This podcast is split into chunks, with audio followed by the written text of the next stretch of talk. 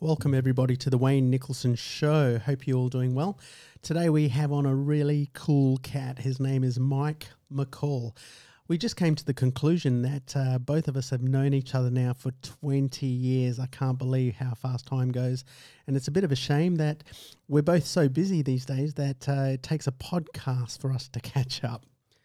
Mike, it's been way too long. It has. It's been a while. I know. Yeah. Like, we've got to go back. I was going to ask you about politics. Story goes that I'm a socialist in my character, and my makeup. Uh, part of that comes from being born in Glasgow. Um, I moved here when I was 12, so this these dulcet tones are actually kind of semi-Australian. Uh, I've been here about 30 years now. Um, growing up in Glasgow, it's kind of like you go left, and then you go left again, keep walking left until you get to the left, and then go left again. So it's kind of natural propensity for me to be involved in those sort of politics. And um, I'm very much involved in the union movement, um, particularly through the Media Entertainment and Arts Alliance, which is the union that represents journalists and actors. And then um, been involved in the union movement for about 20 years. About probably five or six years ago, I thought, well, if I want to make a bit more difference, I need to kind of go into the tent, as it may be, with um, the political class and actually sort of start chatting to them. Right. Because ultimately, they're the ones that are going to change the laws or, or introduce the laws that can make a real difference for the membership um, that I was representing and still represent.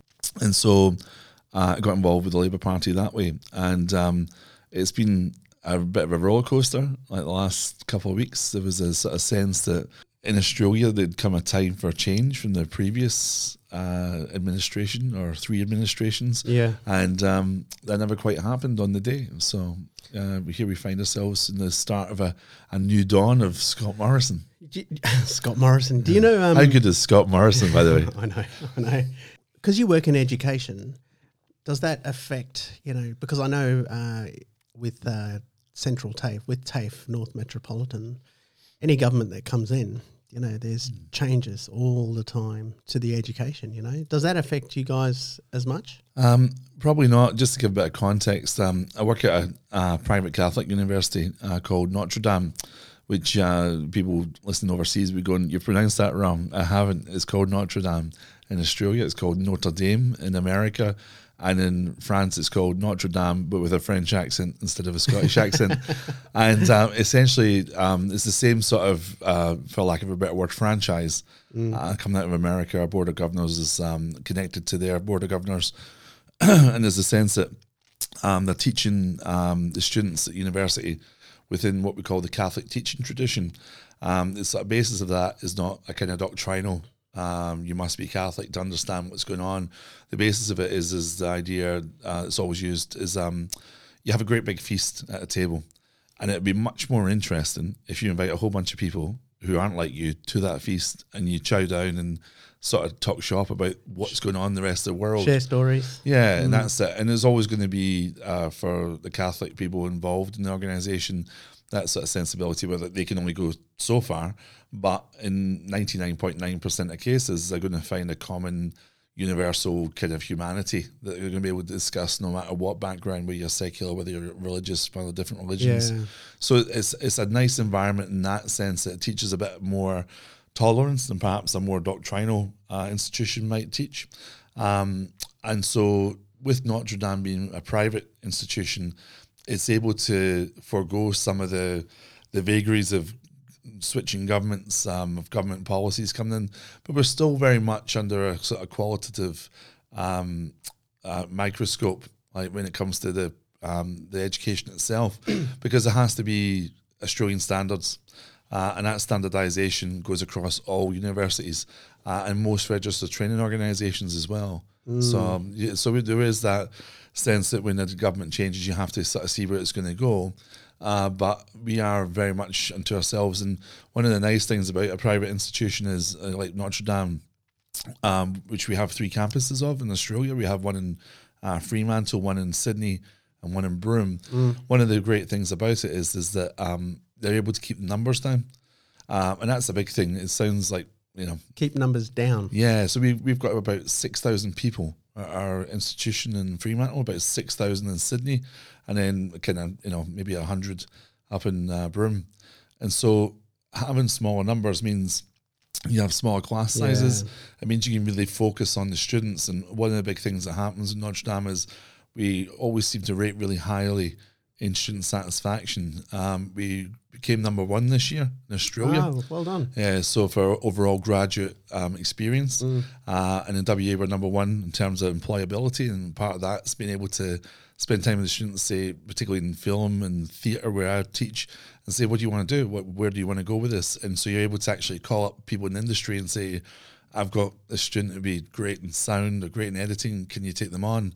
And so we're able to do that. Yeah. Whereas in other institutions that I've worked in, it's not always the case. Like the last institution I worked in, which I, I won't name, it has 40,000 people attending it. And that institution is absolutely fantastic. I'm actually, I actually went through it myself.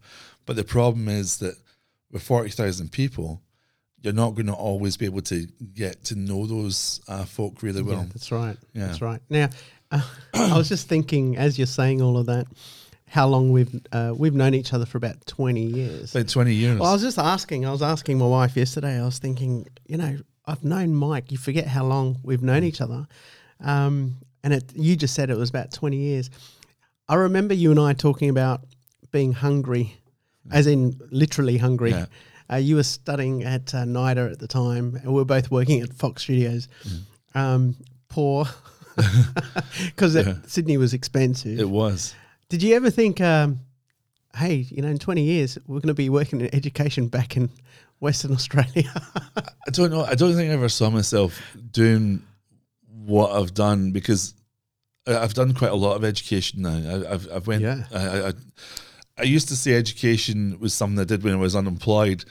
I now have a PhD, which doesn't say a lot for my ability, Dr. McCall. to, to actually hold down a job in the film or theatre industries. If that's the case, if I finally Yeah. got to that point.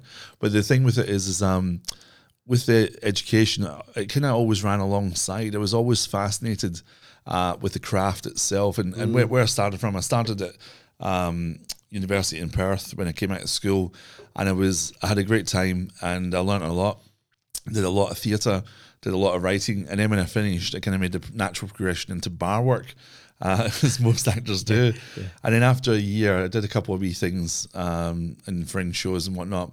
And then I thought to myself, I really need, I think, more training and um, more access to whatever this industry is because I'm coming from a very working class background. I don't actually understand uh, at that age, uh, at 19, what I'm involved with, to be quite honest, because I'm living in Perth, which is the most isolated city in the world. There's no mobile phones, there's no internet.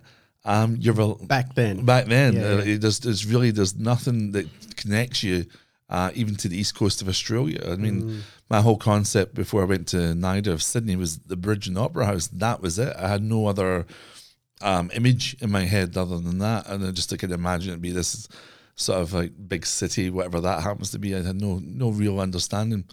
So when I finished, um, well, after that first year out from my first degree, I thought, well, I'll apply for NIDA because a few of my friends had applied for NIDA, and um, I didn't even realize what it was.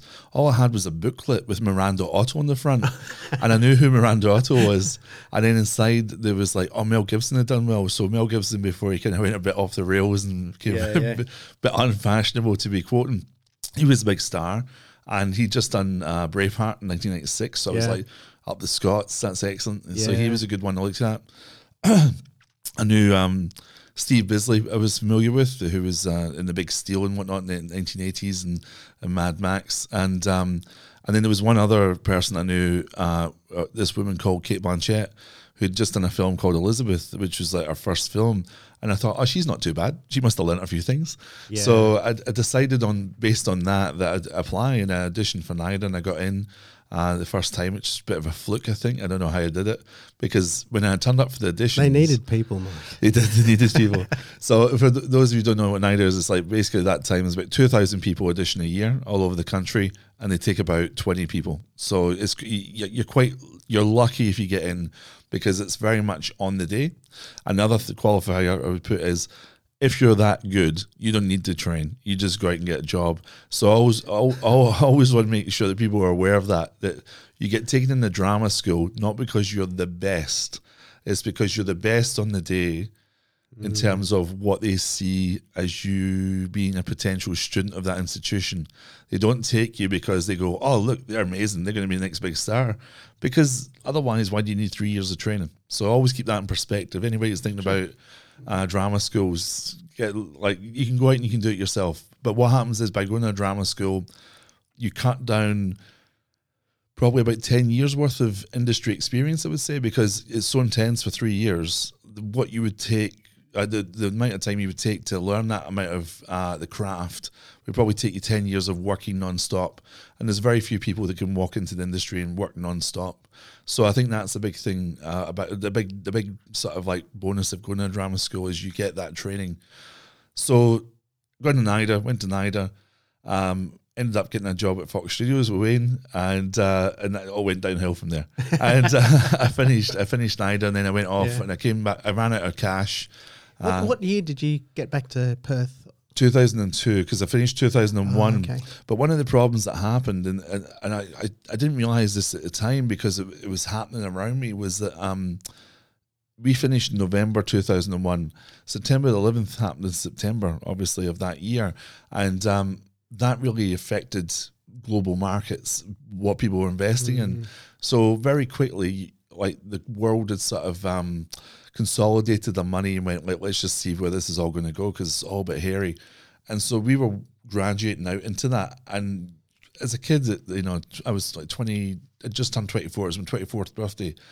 I was going, I don't know about any of this stuff. I'm just going, why is nobody hiring me? And then eventually, after about six months, I'd, I'd done a couple of things. I directed my first show in Sydney at the Old Fitzroy.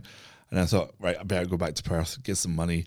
Yeah. And so I did that. And then once I got back here temporarily 17 years ago, um, I was in a situation where I went, there's a lot to be had in Perth. Like Yeah. Perth has actually got a really good, healthy theatre scene.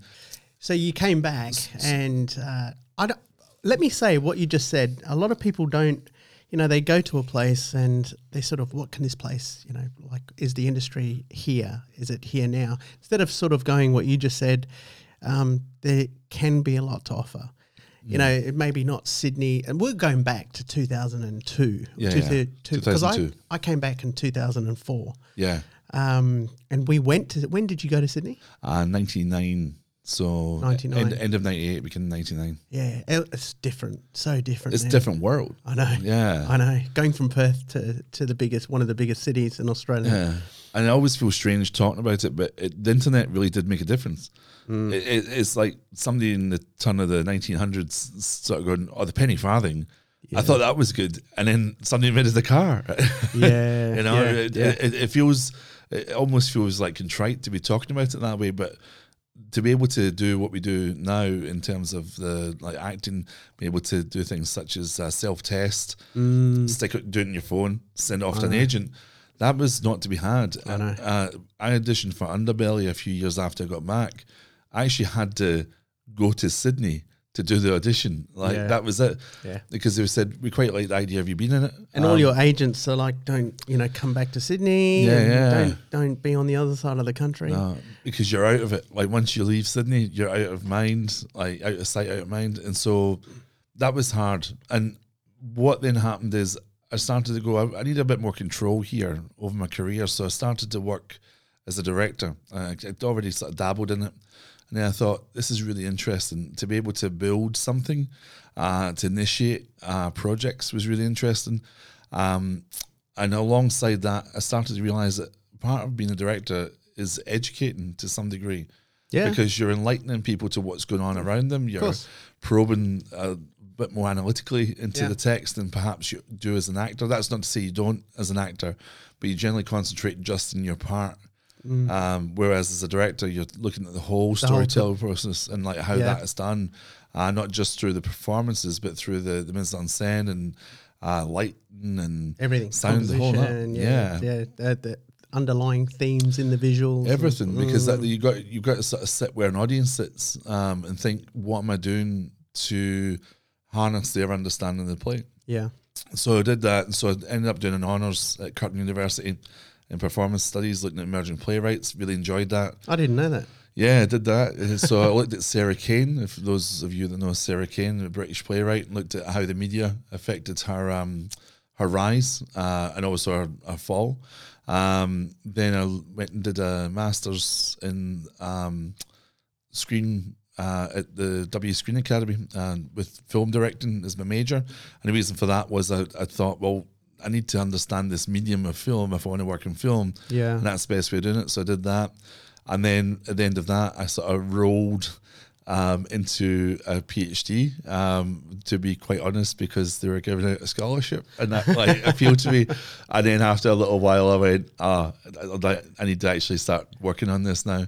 And um, that took a, a while, like maybe maybe maybe eight years, but I don't like saying that out loud because Yeah. it makes me feel a little bit sick when I say it out loud. But it, it, I ended up looking um, at the Mike Leigh process and how you can um, work with other voices in the community. Uh, in my case, I was working with African Australian uh, voices, um, and how you can work in a storytelling capacity as a playwright uh, and as a screenwriter without actually misappropriating those voices. So it's all very convoluted. If you're interested, go and check out my PhD. You'll find it online somewhere. yeah, it did take you a while. Yeah. Yeah, but it's it's great that you finished it in the end. You know. Do you remember the the the time like before I got to know you? Like, when did you get to Australia from Scotland? I got here in 1990. Oh, did you? Yeah. Uh, and it's the that's the year I met my wife, uh, 1990. Yeah. It seems so long ago. Was it 29 years? I think. 29 years. 29 years. I can't believe it. What's interesting is though that she hasn't aged a bit, whereas you look I look like an old, like Gandalf. yeah, yeah. yeah, that's me. That's me. But all right, Michael, play it that way. no, um, uh, what what got you into? Because you and your brother, because your brother's a writer, Brother's a a writer and an actor. Uh, yeah. yeah. and an actor. What was it? Oh, for me, What was the seed? the seed. The seed is the idea. Okay, you're going. You're going deep here. Okay. Well, I've never, So- I've never yeah, asked yeah. you this before. So I, this is the way I see it because I reckon I talk to people around me and they say we knew you'd be an actor or something like that. They they, they pin it back to my childhood and being kind of outgoing and things like that. I I, don't know if it was because I know I was really shy. Um, I'd crumble. Uh, really would. I remember being uh, having to do a talk in year seven in Scotland and getting up, and the way that my fear of public speaking would manifest was in the giggles. And so I would just okay. end up laughing. Like, and I remember having to talk about it. Strangely enough, I did a project on Gallipoli about six months before I left for Australia. I never heard of Gallipoli before this. And I got up and I started reading it out, and I was just in stitches. And the teacher went off her head, as only a Scottish woman could, thinking I was making fun of what was going on. But I just had lost it, and I was making the whole class crack up because I was laughing. You were laughing. So I got to Australia and I thought keep a low profile. And then I got to year nine. I thought I need to I need to come out my shell because in Australia you do all these talks all the time. Australians are I think a bit more confident um, in that sense. The same way Americans are To quite the, confident. to the Scottish. Uh, yeah, because Really? because because when you're at school you're getting all these um, like sort of presentations you have to do. You don't do that many back in Scotland. They might have changed now. This is going back to the eighties, um, but there was never this sense you had to stand up and talk. Mm. I, I think because we were all kind of destined for factories and things like that. They didn't want us getting too confident. So the um, I came. I got to second year of school in Australia, and I thought I need to get more confidence. I think I'm going to take drama. And my parents were like, "Why are you taking drama? Like, do something like decent." I said, "No, I think I need to do this to prove to myself that I can get up and speak in front of people." So I went into the drama class. So was a confidence thing. Oh, it was huge. I was uh, because people don't know this now. Because people that know me go, "That's not you in any way." Like Yeah. I have absolutely no fear. Like I actually feel more comfortable speaking in front of ten thousand people than I do any other place. Um, but the what ended up happening was I, I got up on stage, and uh, it was in a little drama room. I went to a school called Greenwood Senior High School. It's now a college, and um, they had rostra on the floor, and it was like old sort of nineteen seventies green carpet. And I, I sat in the chair, and I was I'd said to the, the the group I was working with that I don't mind doing this, but don't make me speak. And they were like, "Okay, well, you just you just be this figure that kind of hovers around." Like I, I think it was the playing a father or something. And I went and put the chair down, and being an idiot that I am, I put the chair where the two rostra meet. And then I sat in the chair, and I'm quite a large man, and I've always been kind of a large man. Like even when I was twelve, I was a large man, and I just I was sitting there and I started to feel myself sinking really, really slowly into the ground. And what happened is the two legs went in between the rostra. Oh, so I'm just thinking, and there's an audience watching us, and there's probably only about like 15 people there. They're in absolutely howling laughter, like crying because they think I've done this on purpose. Yeah, yeah. It's just this really low, and I'm kind of looking around like you know, a mortified Jerry Lewis kind of look, kind of going, "What's going on?" Like not understanding what's happening. And then I kind of rolled off the chair because it was like an all wonky angle. And at that moment, I stood up and I went, I I like that laughter. You you like I yeah. like that. Like that was okay. I I can deal with that. it's and a I- drug. It becomes a drug. It was bizarre, and and I I note that as being the first moment wherever went, that was cool.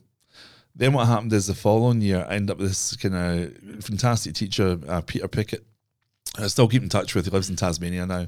Uh, he doesn't do drama anymore, but um, and he, he actually said to my mother in year twelve, "Your son Michael, lovely guy, never be an actor." Is that right? Yeah, I, I remind him of that whenever I see him. Every sort of ten years when I see him, I remind him of saying that. But the um, I think that may have driven me on a little bit as well when it was my final year. Yeah, just saying you can't do it, and I've always been somebody who goes, well, "You can if you if you apply yourself." Yeah. But that scares me because that means maybe my entire life has been based around proving Mr. Pickett wrong. I think I think it's you're more. Yeah, I think that's pretty common. Yeah, yeah. Uh, people people know those, uh, remember those voices. High school teachers, parents, Hmm. Yeah. you know that uh, will give you that advice that no, it's you can't do it, and you either listen to that voice Yeah. or you get strength from it to be able to go ahead and start uh, applying yourself in that in that way. Definitely. I was gonna um, uh, I was gonna um, come to that after when I was watching the show on Netflix at the moment on uh, the assassination of Gianni Versace. Yeah, yeah. It's actually a really good show. It's a nine nine parts. Uh, I think it's nine episodes. One of our actors is in it. Uh, He plays one of the the lovers, love interest of the serial killer Yeah. who killed Gianni Versace. But I remember um, you were saying it's this one, you know, it's that moment. Um, my moment for laughter. It, it was laughter, but it was also being laughed at. Yeah. And it was about me giving a presentation at school, in primary school. And I had this thing about dinosaurs. And I was going to show my dinosaur, and and I had it in a box. And then the dinosaur fell over, and and it all you know broke apart. and everyone started laughing. Um, and all I wanted to do is crawl inside the box. I actually made a show about seven years ago based on it for a theatre company. Yeah, right. Um, and um, so what happened was I got up and I started to talk about this um, dinosaur that used to visit me at night through my window, and then everyone went quiet, and then it went. It was part of the show. Yeah. They thought I was. It was all part of the show, not me dropping the dinosaur. And and um, at the end of it, they all wanted more. And then you know when it came to Monday the next week, uh, story time, you'd talk about your weekend. Um, I never used to get up in front of the class. Never wanted to be in front of people or a camera. Yeah. And uh, but it wasn't about being in front of people as it was telling a story. Yeah. So next week, I went back and started talking about the next adventure of this dinosaur and me. Yeah. And um, I remember it was that and my grandfather used to tell me stories when I used to get home. I used to he used to have toast and jam ready for me, and he used to smoke this big pipe. And um, I used to come home, and one of my friends, uh, his name is Michael DeCosta, uh, he got hold of the stories too. He loved the stories, so he used to come back. I used to think he was just coming back for the toast, Yeah. free food. Yeah, that's it. And no, but we used to sit there and listen to my grandfather talk about detective stories. Mm. You know, like the old Dick Tracy detective stories and Yeah. stuff. And it was from that. It was, lit- and my mother was an avid um, video. She loved movies. Yeah. And it was the old VHS players, and she, there was a special where you could get 14 VHSs per week for a special Yeah. price. And we used to watch movies all the time. So I sort of grew into, you know, I love storytelling, um, but I never saw it. You know, I went into, I worked in an office when I left, and you know, went the way that everybody expects you to go. Yeah. J- Earned a lot of money when I was younger. i worked for a, a gas, um, a Woodside Offshore Petroleum, um, but I was just so unhappy Yeah. you know and it's interesting to see um, uh, what is the seed that drives people to in a certain direction. And I love talking about that to different people. Like some people, my question is to people all the time to figure out if they are happy doing what they're doing. Is I always turn around to them and I say, "Would you get up in the morning and do what you're doing for no money?" You know, it's a real. You got to sit there and go. Would you get up every day and do what you're doing for no money at all? And it's funny because as soon as you say no money, mm-hmm. it really then it then makes you weigh it up and go, well, actually, no, fuck, Yeah. fuck that. I'm not. I'm not going to do this for no money. Uh, and sometimes people go, yeah. Like I, I spoke to a, a an electrician yesterday. He teaches. He's got a passion for electricity. You know, he, he's um, but yet a passion for teaching. And he turned around, and I didn't expect him. He said, "Yeah, yeah, holy, yeah, I'd get up every day and." I get a buzz from teaching, seeing that you know quote spark go off in my students. It's interesting to speak to people. You look at what they're doing now, and you think, what was the spark? What what was the spark that sort of drove you in that direction? And a lot of the times, it's people don't know what they want to do. You know, they finish high school and they don't know what they want to do. They're forced to go into university, so they got to pick a subject. Yeah, you know? yeah. Um, but you know, I was watching this uh, assassination of Gianni Versace, and when he was young, uh, you know, he was this young little, uh, you know, gay kid at school that used to get teased because he loved his mother was a dressmaker, and he used to see her sketch, and so Yeah. on his spare time he would sketch away and do his thing, and his mother pushed him, and his mother turned around and said, you know, if you've got to do what you love, but it's going to be hard and people are going to get in your way and it's going to be a hard work. It's going to be a hard journey, hard work, but the payoff is great. Yeah. So if you want to sketch, you've got to do it. So we're going to make something. We're going to make a dress now, you and me. And he was like, I can't do it, you know, because he'd only sketched before. Yeah. Now he's got the chalk on the thing. But, you know, you find with people like that that have that mentor, someone, somebody that believes in them Yeah. when they're young, at around 11, 12 years old, it makes a huge difference. I think so. And then there's people that don't have any of that. And there's people that get told they can't do something. Hmm. That can also be a trigger to drive them as well. Yeah. Or people just step back into the shadows. Yeah. And it, I always am interested in talking to people about was it something? Uh, Like you said, Mr. Pickett, you remember him for specific reasons. you know? Yeah. And you haven't thought about him much before yeah. this. Yeah. Yeah. So um, tell us about Mr. Pickett. So, Mr. Pickett, he was actually a formative influence in quite a few people um, that I know are still involved in the arts. Um, though he would probably disclaim that it was anything to do with him. Um, but he was this sort of force that popped up when we were about 14, uh, with year 10. Um, and he walked in and he was just this massive personality. He, he was into theatre sports. Uh, he brought in the idea of improvisation. Everything was fun. It was just when you went in his class, you were going to a different world. It was no longer school. It was just this other place. And I think the thing with Mr. Pickett is he championed, and I I often talk about this idea to my own students that you need to find a champion. He championed us all. Yeah. He said you can be the best person you want to be if you're prepared to sort of put yourself out there. And so I learned, I think, in his class about risk taking, about not being afraid to fail, um, because failure is a, a major driver for me. Uh, it sounds like a strange thing to say, No, it's not. but I, I think you have to sort of take a step back sometimes and go, I'm going to learn through failure. And I think in the world we live in just now, and I find that particularly with my students, I don't know if it's changed. I think it must have changed, but there seems to be this sort of like pressure to succeed. And I go, but you've got to fall along the way. No, nobody ever got anywhere uh, overnight. And I think a lot of younger people are a bit afraid of failure, as though somehow that's the end of the journey for them. When I say that's only the beginning of your journey, that's that's what you want because you're going to realize what you need to improve in. And coming out of high school, um, I mean, even Mr. Pickett, he, he, I mean, he even said to my mother, you know, Michael, nice guy, never be an actor. and, and and so it's like at that point, and that was at the start of year 12, I went, Oh no, because I've just told my parents. I, it was al- almost like coming out the closet uh, and going, having to sit down with a like a, a fitter and turner father and a mother with expectations of her son's going to go and do something amazing at university, and going, I think I want to go to university, but I think I also want to be an actor. And I don't know how we're supposed to do that because there's nobody in the family with any arts background. And what's been strange is my brother's also gone in the same direction.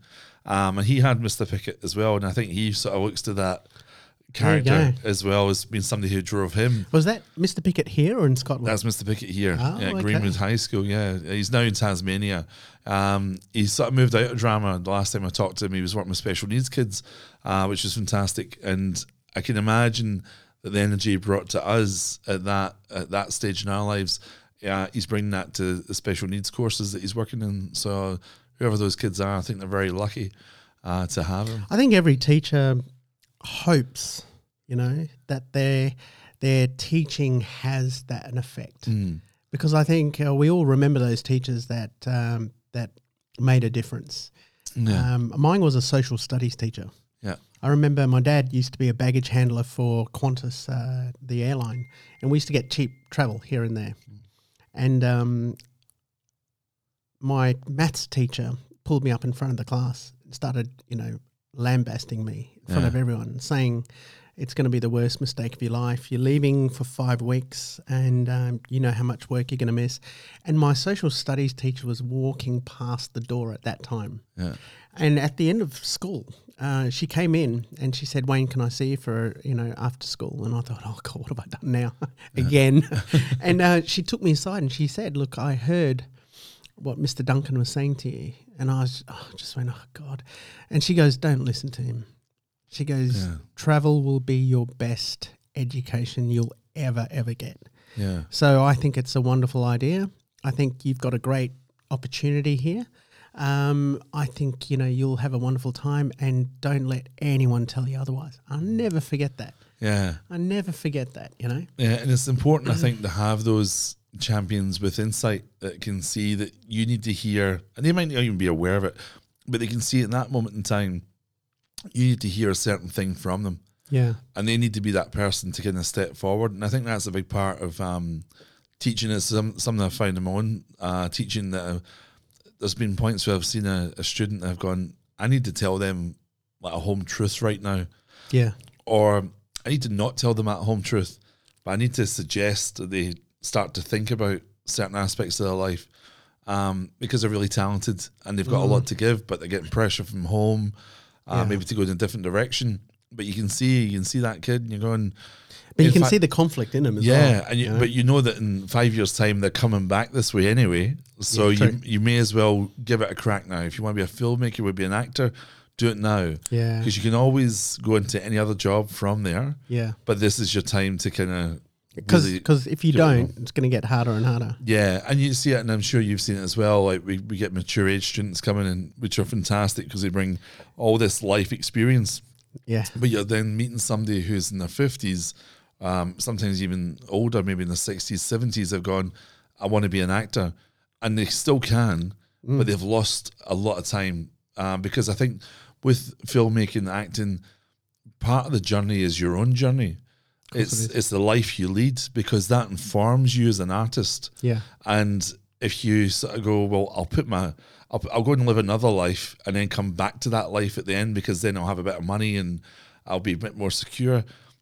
That's not really the artist's journey. That's not the artist's way. The artist's way is to kind of start You're off. learning your craft yeah. while you're evolving. Is that what you're saying? Absolutely. And Okay. it's something that really came home to me when I was doing my PhD was uh, that when you write something that's quite extensive like that, it's like 80,000 words and you kind of get lost in it for years.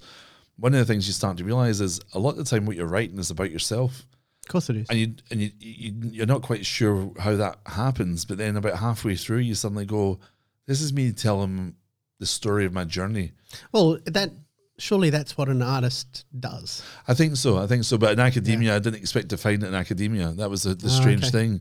Um, I'd found it in acting. Um, But it was what you were writing about too. It was. It was. Yeah. Yeah. But you take on roles and you sort of find yourself in those roles. Like Yeah. you, you sort of suddenly go, "Ah, this is this is my connection to this character." Yeah. Um, because maybe I'm not a serial killer, But there's this bit where you kind of go, oh, they just want love right now. That's that's what they're looking for, but they're a very mixed up creation of like evil that, that needs to be eradicated from the world. But if we were to go back and look at their past, we would find that, and that's the connection you make.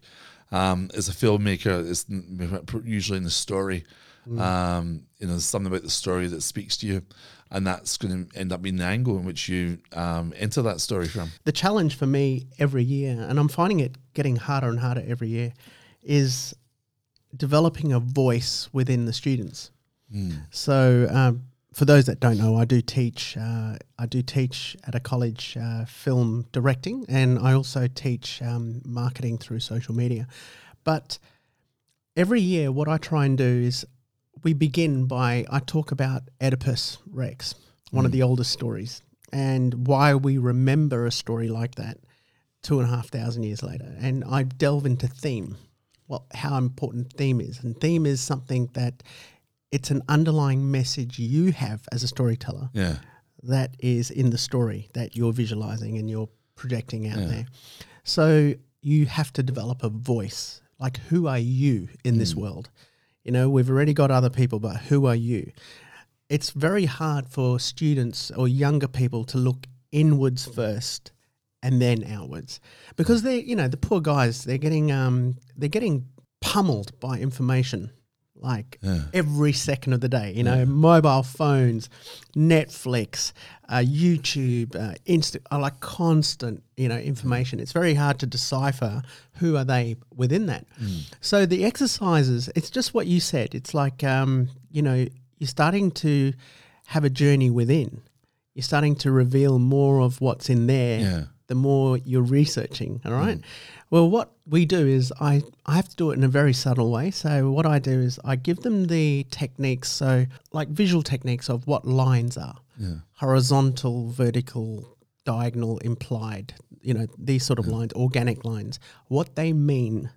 Then mise en scène, like uh, subject setting, composition. So they're learning the techniques, but then I turn around and uh, one of their assessments is Romeo and Juliet. All right, three acts.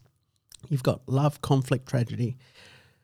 You've got to now tell love in one photo using lines, mise en scène, composition, subject setting. Mm.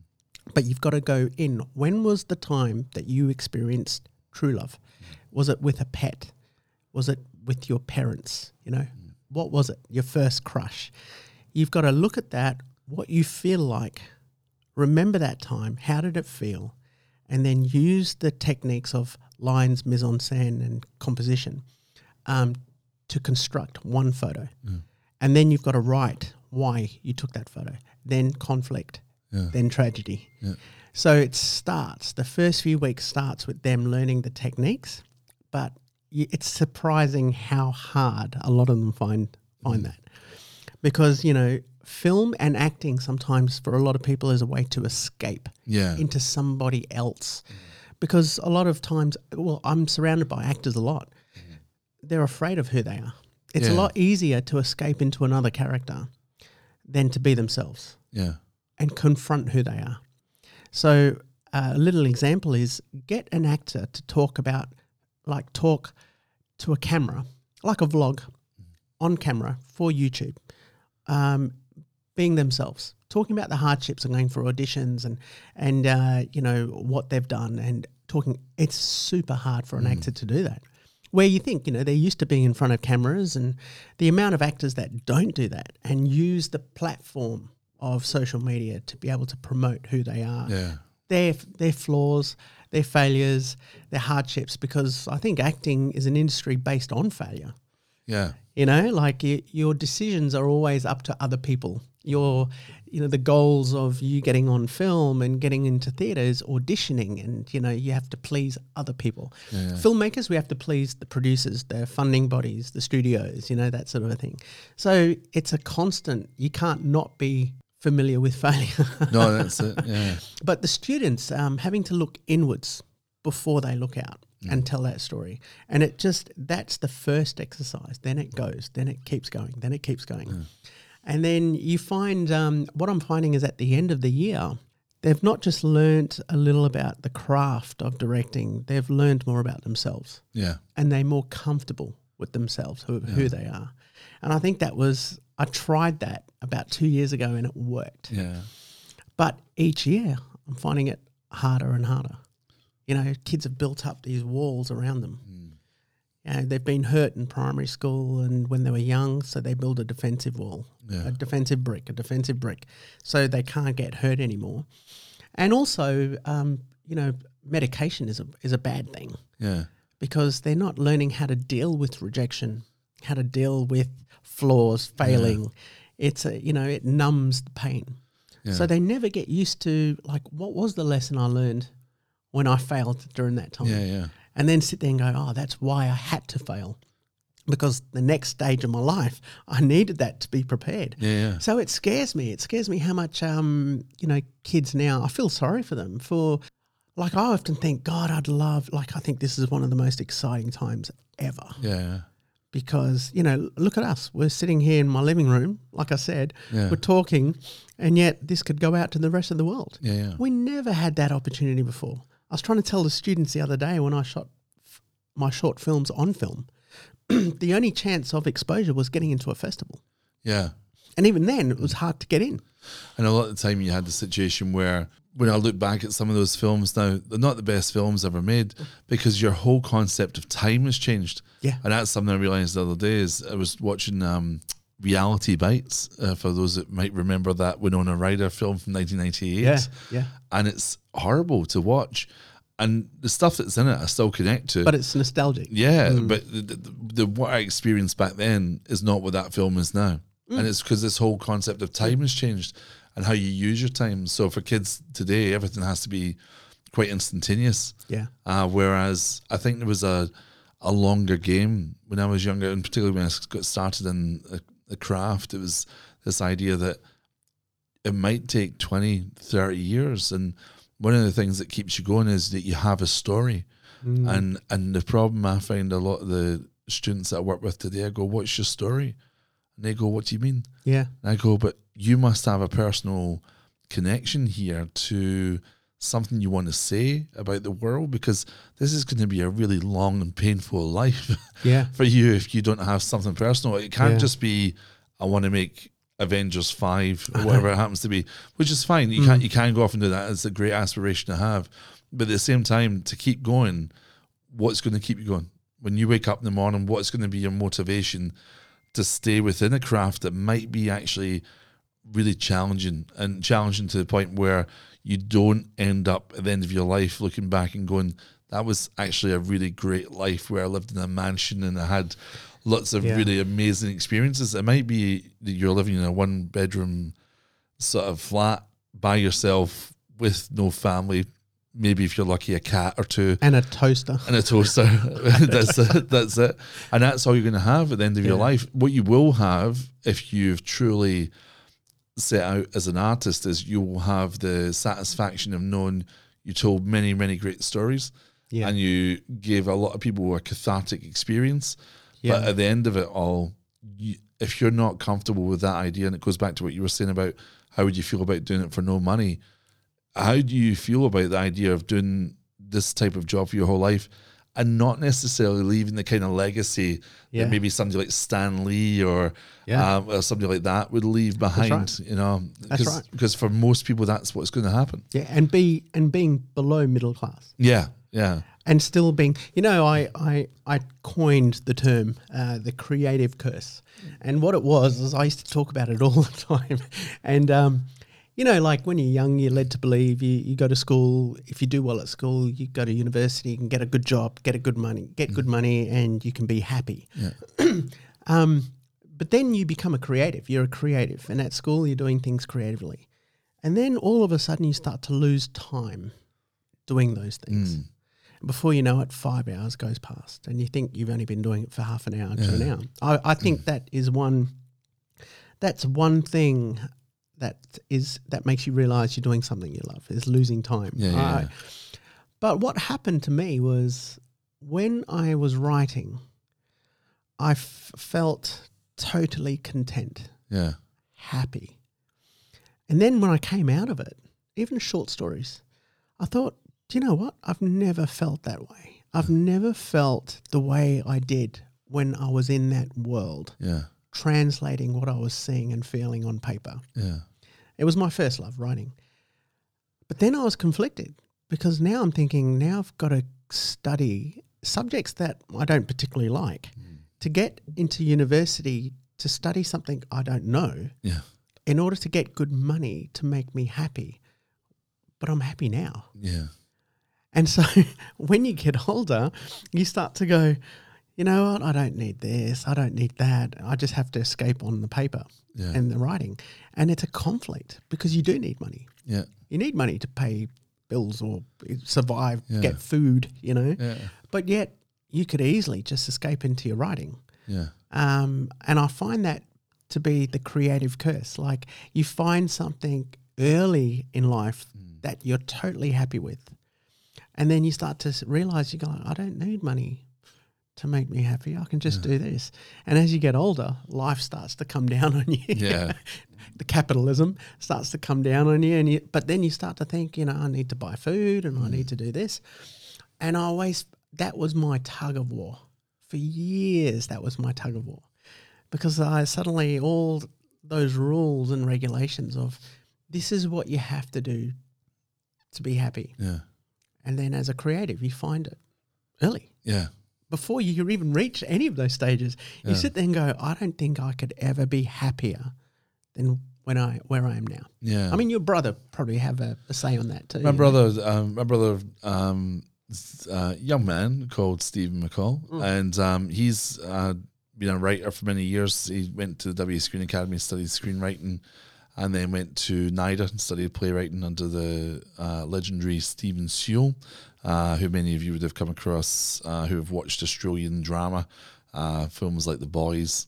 Uh, Oh, yeah. would be a notable one, and um, one of the things about my brother is that I really admire he's he worked for the last six years making sandwiches in a small bar in Sydney. He's just actually moved back to Perth um, to continue his writing relationship with his uh, writing partner, um, Ma- Mazia Lahuti. And what's been great about them is watching the dedication they have um, towards a craft. And what's been great watching my brother Steve is he's just uh, won a big competition, um, the the Hollywood Blacklist competition that was done um, in Perth. Uh, sorry, it was done in uh, Australia for the first time this year. And basically, what happens is you send in a feature film script. Um, he'd written one with Maz, and um, they go from 400 entries down to 100, down to 10, down to one, and they won it. oh wow, Yeah. well done. And so what now happens is that Steve has uh, a contract with Warner Brothers to write a feature film script. Have I not told you this? I've No, told you this. This is no, all not news. This all. because I'm, I'm looking at your eyes and going, sure, we've talked No, about this. not at all. So he won that with Mazia. Well done. So he's doing well that. done, Maz too. Yeah, and he's got um uh and now he's got a Hollywood agent, so he's with the same agent as other uh Perth creatives that have done quite well recently. Um Zach Hilditch, Ben Young, people like that, they've got the same agent. And um the feature film that they won it with isn't the one that Warner Brothers want, so they've actually started looking to option that out. And it looks like they've just managed to do that. I can't talk about it because it's all that's their yeah, that's yeah, their sure, business, sure. but but they've done quite well. And um, and Steve's got another uh, piece that he's adapting for a producer uh, in uh, Perth called Melissa Kelly, who I know, was- I know, Melissa. she, she did a film called well, Jocelyn knows her. Hounds of Love. Um, if any of your listeners are looking to sort of find out who these people are, and um, I worked with Melissa recently on um, a little TV series that's coming out at the end of the year. This is kind of a plug for it, I suppose, uh, called Upright with uh, Tim Minchin. So that will be out at the end of the year. I saw the photo of you and Tim on your Facebook. Oh yeah, yeah, yeah, Yeah, yeah. yeah, So, yeah. that was that was a lot of fun to do. We did that out in the desert in South Australia, and then also in uh, Kalgoorlie in Western Australia, and so sort of twelve days shoot. Um, but the but going back to my brother, so watching him kind of dedicate himself and say, "I'm going to make sandwiches." Yeah. like every night I'm going to do that. I'm going to write, and I'm not going to kind of go off and try find a job that will, you know, do any more than pay my rent. And that's the way he lived. Basically, it was his cat There's Yeah. a cat called JD. So it's- I think- she, she's she's old. JD stands for Jack Daniels, which is bizarre, bizarre name for a female cat. But that's it wasn't him that called her that. He inherited the cat, and so um, he's written all over the country with this cat. And it's just it's just arrived back in Perth, and um, but he made sure that he always said, "I'm not going to go off and do a teaching degree just to pay bills. I'm going to just keep going with the writing." And it's paid off, but that Yeah. won't happen for everybody. That's right. Um, and if you think about the odds of actually winning that, they're quite like low that you would ever win that competition. But having dedicated themselves to that uh, idea, it has come through. And Mm. and hopefully now what will happen is, as my brother moves in his uh, 40s in a few years, it will start to establish some sort of regular routine with the writing in terms of employment. yeah. Um, and that will be him. He'll be able to sit within writing as his major um, Yeah. sort of way of earning an income. but you know, it it it won't change the writing. no, But but the, I mean, it may do. Yeah, Yeah. You know, it's like a boxer. You know, Mm. or I heard a saying the other day that you can't be working on the docks when you're sleeping in silk sheets. You know, Yeah, that sort of thing. But um, the the point is, uh, when you do write, whether you're a millionaire or a pauper. Uh, it it has the same feeling, Mm. so I think to your brother, there's there's two sides of it. There it'll be a blessing to not make sandwiches and get paid, Mm. but the writing, what he'll get from the writing, still the same. You know. Yeah, yeah, yeah. So like I I don't think he he was sitting there going, well, I don't want to do this, but the writing for him was a constant, somewhere where he could escape to, and he loved it. Yeah, yeah. You know, I, I don't think he could have been making sandwiches if he didn't love writing. Yeah, and I think with my brother, is quite, he's not probably as political as me, but he does have a very strong uh, social conscience. And so a lot of his work has to do with things to do with social consciousness, uh, social impact, um, our identity as Australians. And a lot of his work revolves around that. And so I think going back to what we were saying before, he has something to say. And so every day when he gets up, he, he can be angry, he can be in a good mood, whatever it happens to be, he still has that thing he wants to say to put down Well on paper. So, and I think that's important. You've got to try and figure out what it, it what your story is. And, and often what I'll say to my students is, a writer really only has one story they're going to tell in their life. But what they'll do is each time they write, if they're a good writer, they'll tell it in a different, perhaps a more complex way. If you look at something like Arthur Miller, all his work was based around social justice. That mm. was it. And e- every True. place completely different, but they're all about social justice. If you look at something like Shakespeare, people say Shakespeare, but he covers so much.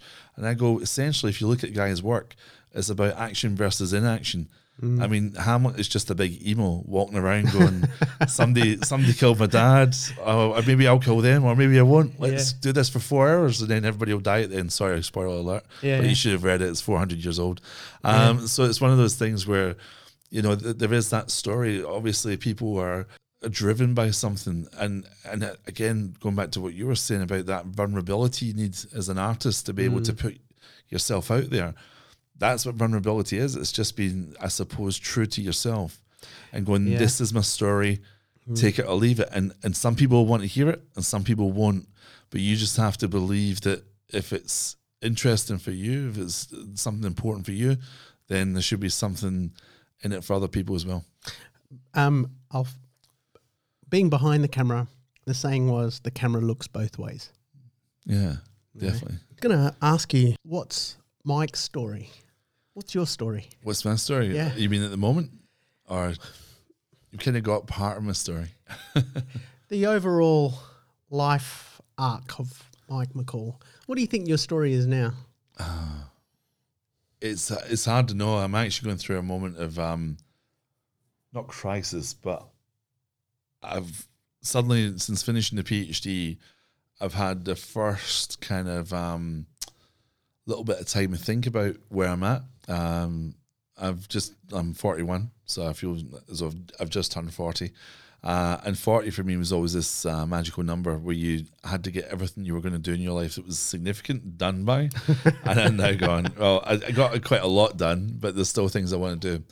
Um, one of the things that's been interesting is since finishing the PhD, uh, sort of around about the middle of last year, um, I've started to get back into acting again. I never left acting, but it was one of those things where I constantly had to say to my agent, "Nah, can't, can't, don't have Yeah. time," because I was teaching full time, um, and I was also studying full time, which made for kind of 18, 19 hour days for about four years, which I do not recommend. It's not healthy in Yeah, any way that, whatsoever. that, those were the times I never saw you. Yeah, it was Mm. like I mean every weekend, every holiday. You know, I even crashed my car one time because I fell asleep at the wheel. It really is not a healthy way to live your life. Mm. Um, but since that's finished, um, I've ended up um, sort of going back and going. I'd like to do my acting again. I, I feel those muscles aren't getting tested, and I just after PhD finished, I had a meeting with my agent, um, Ali Roberts, and I said, "So, what's the story? What do you think?" And she said, "Well." She said, every time we go looking for you, you just say no.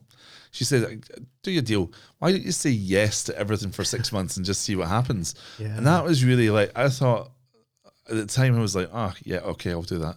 But then I started went, okay, well, let's see what happens if I do do it. And, and she was right. I started saying yes to things, and more and more work came along. It's like somebody once said to me, work begets work. I think that was very true. I ended up doing um, a, a little piece for Parkerville uh, Home for um, kids that have been abused. And uh, it's a great facility. They do a lot of important work. And I ended up working with the director, Marty Wilson, where I had to be a father. Marty, God, Yeah. I haven't heard that that name for a long time. Yeah, well, Marty's doing a lot of really great work around the place, and he was actually the first director to cast me in a, in a film. Uh, when I came out of drama school, I ended up working with him uh, on a piece called Roll for SBS uh, many years ago, and um, he got me to come in for the audition, and the audition's obviously high stakes. And I think what's happened is over the years I've not been working, I've still been thinking always. I don't think you ever switch off this don't. idea of being uh, of thinking about your craft as an actor, and so a lot of stuff is kind of dropped in to use. I don't know if that's the right expression, but just certain things emotionally have dropped in. Um, and I walked into the audition and he said, "So this is a story. You're this father. You've just found out your daughter's being abused um, because she's tried to kill herself, and it's come up in the hospital bed. Off you go." And I just went, dropped in the tears, like just put myself in those given I've seen that circumstances. You showed me that thing. Yeah, yeah, yeah. So I did that. It's, it's quite powerful. Um, it was a hard shoot because it was two and a half hours of like you know angst. Um, but Mm. you were always thinking, and again, this goes back to we talked about before. What's my story? I think my story is to try and make the world a better place in some way, um, to show people uh, stories, reveal certain aspects of the, the human condition that perhaps help them to understand the world. That seems like a really big highfalutin idea, but I think I have to have that highfalutin idea to really justify what I'm doing. Because why am I not working as an ambulance driver? Why am I not um, a fireman? Why am I not like studying medicine to help people? It's because I think that's not necessarily talking to me. The idea of being an artist as being an actor, I feel as though that's how I get to put back into society. And even though it might be, I get a lot of joy out of it, um, and people might not necessarily relate it to being uh, immediately an important part of the world we live in. It is actually an important part. That's how we learn mm. how to be human beings. We come mm. along with the theatre, we go and watch a film, and we go, oh, that's what love is. Oh, that's how relationships work. Oh, that's like what that dinosaur does. You know, that we Yeah. learn so much from what we do, and yet it's it's sort of denigrated a lot. But then after I did that piece, I kind of went, oh, I should do some more. So I ended up um, uh, getting this piece uh, with Tim Minchin uh, out in the desert, and that was great. Getting out and actually doing. Um, I went in three different journeys, like one to Adelaide, one to Woomera in South Australia, and then to Kalgoorlie. And it was just nice being in a set with a lot of real professionals, a lot of old friends as well. Yeah. Because I actually knew Tim like back, back about twenty odd years ago, and um, we ended up. It was just like walking in and going, "Hey, remember we all set off 20 years ago in the same journey Yeah. and here we are in the middle of the South Australian desert Yeah. doing our thing, you know, and obviously he's gone off and become Tim Minchin, um, as we know Tim Minchin I. I love Yeah. I love stories like that because it's so it's not coincidence no, that you're all meeting at that time. Yeah. You know. and he actually did, I never even auditioned for the part. He just gave me a ring, and I also Melissa Kelly, who's the producer uh, on the piece. Um, I'd sort of been working with her a bit on some different stuff, and they both said Mike McCall. They needed a, a character called the Big Man, and I'm a big man, so that was it. man. Yeah, so Use it to your advantage. yeah, that's it. So, and, and I think it's interesting you say that, use it to your advantage, because I think that's it as well. I mean, I'm I'm overweight and I'm working, I'm dieting at the moment to lose the weight, but that's for health, that's for me. The but the thing was it's about accepting who you are because I think so much of what goes on in particularly when you're younger is this self examination and in comparison to uh, cultural uh, sort of icons that that aren't you. They're not you. They're not Yeah, you, and, yeah. and the more and more you try to fit into what you think is the the perfect uh, sort of image Yeah. for what the industry wants, the more you're going to get rejected. True. And and I think what happened is, and it might just be age, might just be experience. I've got to that point where I kind of uh, feel comfortable in my own skin, and so I'm able to go out and I'm able to cry. In, in the given circumstance of a moment, I'm able to laugh. I'm able to play different roles, Mm. and I'm able to tap into what makes me me. Um, and that seems to be interesting. And I think it's not interesting because I'm interesting. It's interesting because it's the truth. I, I think that that's what it is. Because the more you are comfortable with you, the more other people are comfortable with you. Mm. I think it's um, you know people when you meet. Uh, you meet them, you know they're not the best looking people, but there's just something about them that Yeah. is captivating. You want to be around them all the time. It's just a confidence in who they are, Yeah. you know. And I think as actors, it's a, I mean, it's specifically you should be able to, you know, like if you're a big guy, use it, Mm. and you'll get roles. That's it. You know, I mean, no one sees that though, and I think you can be healthy and still be big. Yeah, and that's know? it. And and the thing with for me is as well, I'm never going to be small because I'm, I'm I'm I'm actually is to use a phrase that sometimes people laugh at. I am big boned. Like so, even when I lose weight, even if I lose all the excess, I'm still going to be a big fella. So there's no getting around that. So Mm. I'm not going for the same roles that Leonardo DiCaprio goes for. It just That's pulls right. Mm. apart. So there's no point in looking at those things and going, "Why am I not getting that?" But look at the pressure those guys are under. Can you imagine the the pressure? I'd, uh, I'd take like- that pressure. I could if you give me twenty million dollars a movie. True, I'd- I, would, I would I would work through that pressure. Isn't that right? I would work through it with a with a cocktail near a pool in the Bahamas. But you know, do you think it is uh, it is the same, or you know, there's just so many more critics and eyes and articles written about you? you Just would you feel it more than you are now? It doesn't matter how much money you get. I think you can shut it out. I another film I did after the, the Tim Minchin piece is uh, called I Met a Girl. And I had a scene with a, a lovely actor that I've I'd never met before uh, called Brenton Thwaites, who's kind of like a Hollywood kind of heartthrob. You mention it to anybody uh, who loves men, and they will go, "Oh, Brent Thwaites," and it's just a look of like kind of Yeah, I'll look him up. satisfaction on their face just thinking about him. Really? He's a very, he's a very, he, he fell in the right end of the gene pool. Let's Yeah, put it that way. and uh, but he's a very down to earth guy. Uh, he's your listeners would know him best from Titans on Netflix. Oh, He plays Robin, uh, as in Batman and Robin. He plays Robin in Okay. that, and he's a really great actor. And uh, he's doing this piece um, that's coming out again. Melissa Kelly produced it. Uh, along with her um, husband um, Ryan Hodgson, and it's a fantastic piece about uh, schizophrenia. And it's called "I Met a Girl" because basically, I think from what I can establish from what I've read of the script, um, it's a love story, but it's seen through the eyes of somebody with schizophrenia. So I think that's really important as well because dealing with a really important mental health issue, uh, but it's also dealing with the human aspect of it. Um, so that's going to be coming out soon. But going back to what we're talking about with Brenton, in that short time you meet Brenton, you realize how generous he is with time. Uh, he, treat, he doesn't. Uh, he's a big star, but he doesn't come in and go, "Okay, now listen to me. This is the way it's going to be. Going to be." Uh, he works through it with you, and he tries to get the best possible stuff out the scene. I find that the good. same with Tim Minchin as well. When we're working with Tim, um, he very he was the showrunner as well as one of the writers on the piece. Um, and he worked with the director Matt Saville really well. Uh, Matt Saville directed um, Street for people that might uh, be looking around for, you know, what has Matthew Saville done, and um, it was really excellent to see somebody of that caliber of in, in that sort of position in the industry walk in and go, I want to create a set where everybody feels as though there's an equality there, that we're all there focused on telling this story, getting this work done to the best degree possible.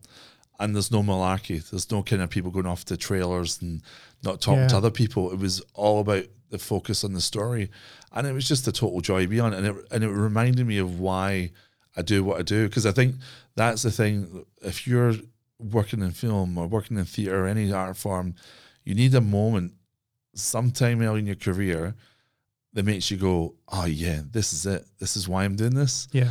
Now you might not get that again for ten years, which is depressing if you think about it. But the but the important thing is you did have that moment. Uh, you might also have that moment on stage where you suddenly sort of transcend for a moment um, the acting, and you become part of the scene, and you suddenly drop into that scene. and You go, "This is me now, inhabiting this character." And again, it only lasts for a scene. You go off stage and you don't get it back, maybe for another five What- years. What happens if you don't get it back? What happens if, if you know, you know, do you know actors that have just one day said, it's not about the struggle, it's not about, you know, uh, getting roles, but suddenly it's like, do you know what? I found something else. Yeah. Well, I think it's the pursuit of that feeling, that sensation. Right. Um, if you mean by finding something else, I know lots of people have gone off. I know one guy became a vet because he suddenly went animals. That's that's my calling. I know another person that joined um, the navy after NIDA, a designer. Uh, she decided that was what her calling is. yeah. Um, interestingly enough, she's now gone into agriculture. Uh, I wouldn't I wouldn't say much more in case like because she works for the government and so I can't say too much about her. But she's studying agricultural science. Um, But I like that. I like, that's great. I, I like such a varied life. Well, I, I think that's what it is. Um, you got to remember when you are on your deathbed, you know, it's it's nice to say you've experienced different things. Yeah, And you've pursued different things. It was just because I reflect on that for myself. You know, um, two years ago, I was doing six different things. I was teaching, I had a clothing online company, I was doing marketing, I was teaching at Film Bites, I was teaching night school uh, for acting, I was teaching uh, for Fern. Uh, and the result was is I was so spread out, I was so thin that I wasn't doing any of them well. And um, but you know, it was a slog, and I was going through it. And all of a sudden, a few people we knew passed away, young, and it really put me back. And and this was my story. I don't know if I've told you this. This was my story, and um, we had a marketing meeting with a bunch of the directors, and we had jobs coming up. And there was a few jobs that we thought were pretty excited about, but my mind just wasn't in that head headspace because I was just remembering the guys that I'd known that I'd literally just had spoken to. There were some young guys too, 27, 28 years old. And um, it really made me think, you know, I thought if, if I was, if I knew I was going to pass away in a couple of months or six months, would I have regrets? Would, what would happen? And I just met up with a friend I hadn't seen in years who was a nurse who deals with a lot of uh, the elderly. And she was telling me, um, she was saying, Wayne, often I am there at their last moment because, you know, with the elderly, suddenly they come and all of a sudden they get they fall ill within a matter of hours and then they go. So family don't have enough time to get there. I'm the one. And she said, you know, you never hear about somebody talking or regretting that they don't talk about their cars or their houses or you know, their jobs. They talk about a few things. I wish I had seen more places, experienced more. yeah, I wish I'd spent more time with family.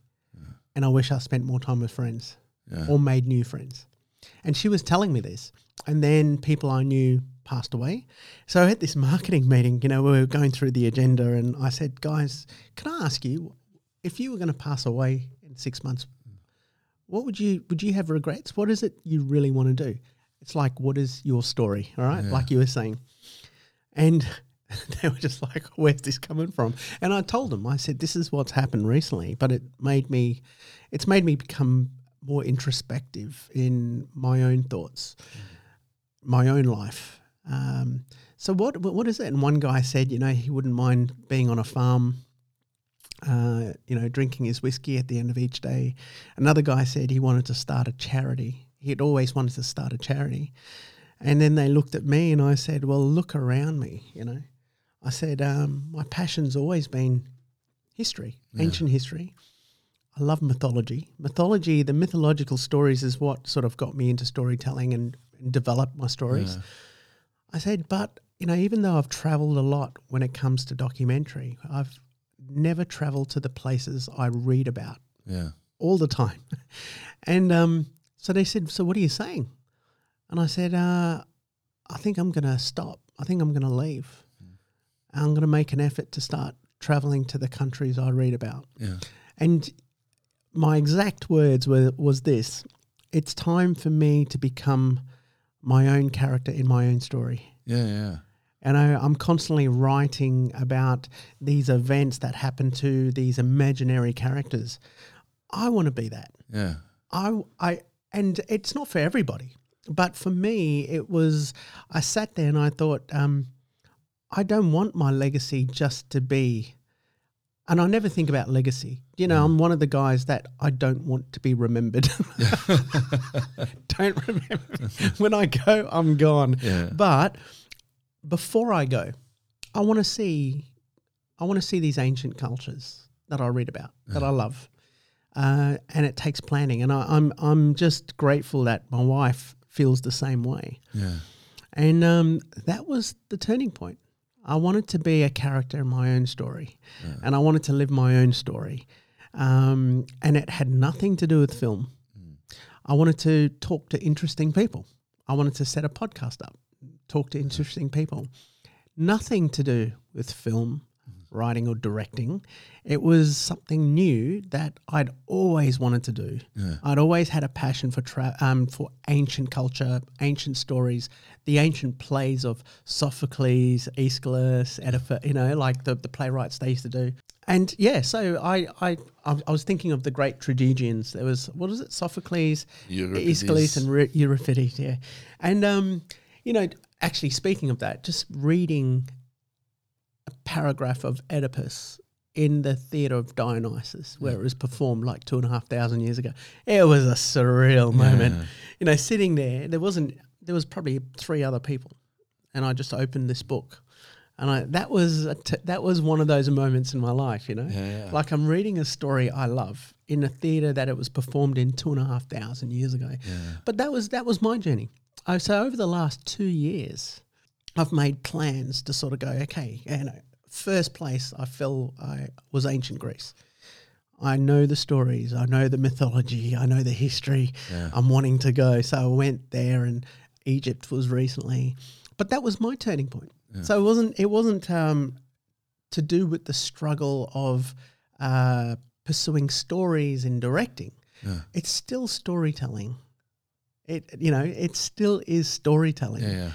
But in something completely different. Yeah. You know? And it's interesting you talk about like the idea that we're all characters in our own story. We all the lead characters in our own story. I think the question then you have to ask yourself is would you continue to read this story That's if right. it was you? And That's I know right. that there's been times in my life where I've went, mm, if this was my if this was a book, I'd put this book down and not Yeah. open it again. Yeah. And that I think that's the kind of measurement of like how your life is going. Yeah. And it's not to say that your whole life has to be on a high. No, you have no, to be not at all. buzzing. But at it's- at some point, if you just if you look back over your life and you go, in the last five years, I've done nothing that I personally find interesting. Would it be a chapter that is taken out of the book or kept in? You'd, Yeah. you'd, want, you'd want to change that because Yeah. life is short. I mean, it can be very long, but in all relativity, it will be short. It's short. Uh, and so you need to, uh, if there's things you want to do, you got to do them. time time is the biggest asset that we have. You know, like I, I, I can't stress that enough. And I think when when somebody that you know passes away, it makes you question your own mortality. And it reminds you of how important time is. Like, who's to say we're gonna live till ninety years old? We could die next year. We could die next month. But and, and people go, don't be so morbid. You know, it's not. No, I'm being a realist. Yeah, yeah. It could happen. You, I mean, you Yeah. had a you had a write off accident a few weeks ago. Yeah, yeah. And that was out it could nowhere. go horribly Yeah. wrong. So, um, I think I think that's a great analogy that you just said. If it's your own book, your own story, what what is it that you want to read? Yeah. Does there come a time where you stop reading the book? Yeah. And I think that's when changes need to be made in your own life, Yeah. where you start to think, you know, is this a book I want to read anymore? Yeah. Or am I changing stories? It's funny because I haven't met that many people that have changed their story. Mm. And but it was it was refreshing at the same time. Yeah. It was really refreshing, you know. It's Yeah. like you going from academia to acting again. It's refreshing. It reminds Oh, you of so why. much. Yeah. you know, why you got into it in the first place. It was suddenly, you know, trekking through Sparta in Greece Yeah. and and just thinking, you know, going to the going to the temple at Delphi where all the greatest people in our history. And I often say that there's not one other place that has changed the world we live in today Yeah. more than that little sanctuary on this mountain. Yeah. Um, because before they conquered nations, they would have to get the permission from the oracle Yeah. that sat on this tripod. And you know, apparently the you know Apollo, the god Apollo, would speak through her. Regardless of whether you believe the story, but the people that went there was history. Like you know, you had Emperor Nero, Alexander the Great, you know, all these fantastic Socrates, and everyone went there. But standing there on that little ramp where they walked up, and just going, "Holy crap!" Yeah. and it just sort of made me it gave me new like i got new energy uh, from that and i never thought i would i thought i'd be pursuing what i'd always pursued for my whole life but it wasn't until i questioned the own mortality of like i could die Yeah. what is it you want to read in your own book you know That's it. And it really does make you look inwards and go okay is this you know this is my book Yeah. Yeah. i'm the story is there anything that i need to change Yeah. you know what's the book that i like what you said what's the book i want to read Yeah. that's my story you Because know? I I know that when I was doing the PhD, um, the last few years, it wasn't the PhD was a bad thing to do, and I don't want anybody to think that I'm sort of denigrating the work I did, but it just wasn't me to do 19, 20 hour days in some instances. It was too much, and it was taking away any time I had for any creative thought. And I suppose that's why I was able to come straight out of it and go back into acting, directing, things like that, and just immerse myself in that because I'd been missing it for so long. Uh, because interesting, I've talked to some people. I was in Sydney last weekend. I was talking to some of my friends, and they were going, "I'm so over it. It's just I'm, I can't be bothered with it." And it, but the problem is, they're not going to take a break. They're going to keep pushing because I think that's the nature of some artists is they'll just keep pushing and pushing and pushing. Yeah. Because what they're worried is that if they do take a break, then somehow uh, this amazing opportunity will come along and they will miss that opportunity. it's like uh, it's like lottery isn't it Yeah, it's like I got to make sure I put my numbers in every weekend because the one day i don't that's it. And, you know, and and you would you kick yourself if you did it, Mm. but that's a tangible thing because you can look at those numbers. They will come up, and you'll be able to go.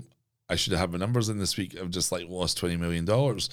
But as far as opportunity comes, you can't know that. no you don't You, you don't know what somebody's making, and and I think it's again a, a lot of stuff we, we've talked about today, like failure, things like that. I think surrender is another aspect of it, or, or vulnerability. huge Yeah. aspect You've got to surrender to your life. Like you got to understand it. You don't dictate it. You can't dictate no it. you can't And if you go through your whole life going, I might miss. uh, uh, The the students have a, a thing they call FOMO, uh, fear of missing out. yeah yeah And that's that that worries me that there's even a term called FOMO, FOMO. because it means that people have thought about it and they've thought about this idea that people it's widespread enough that it has a little acronym.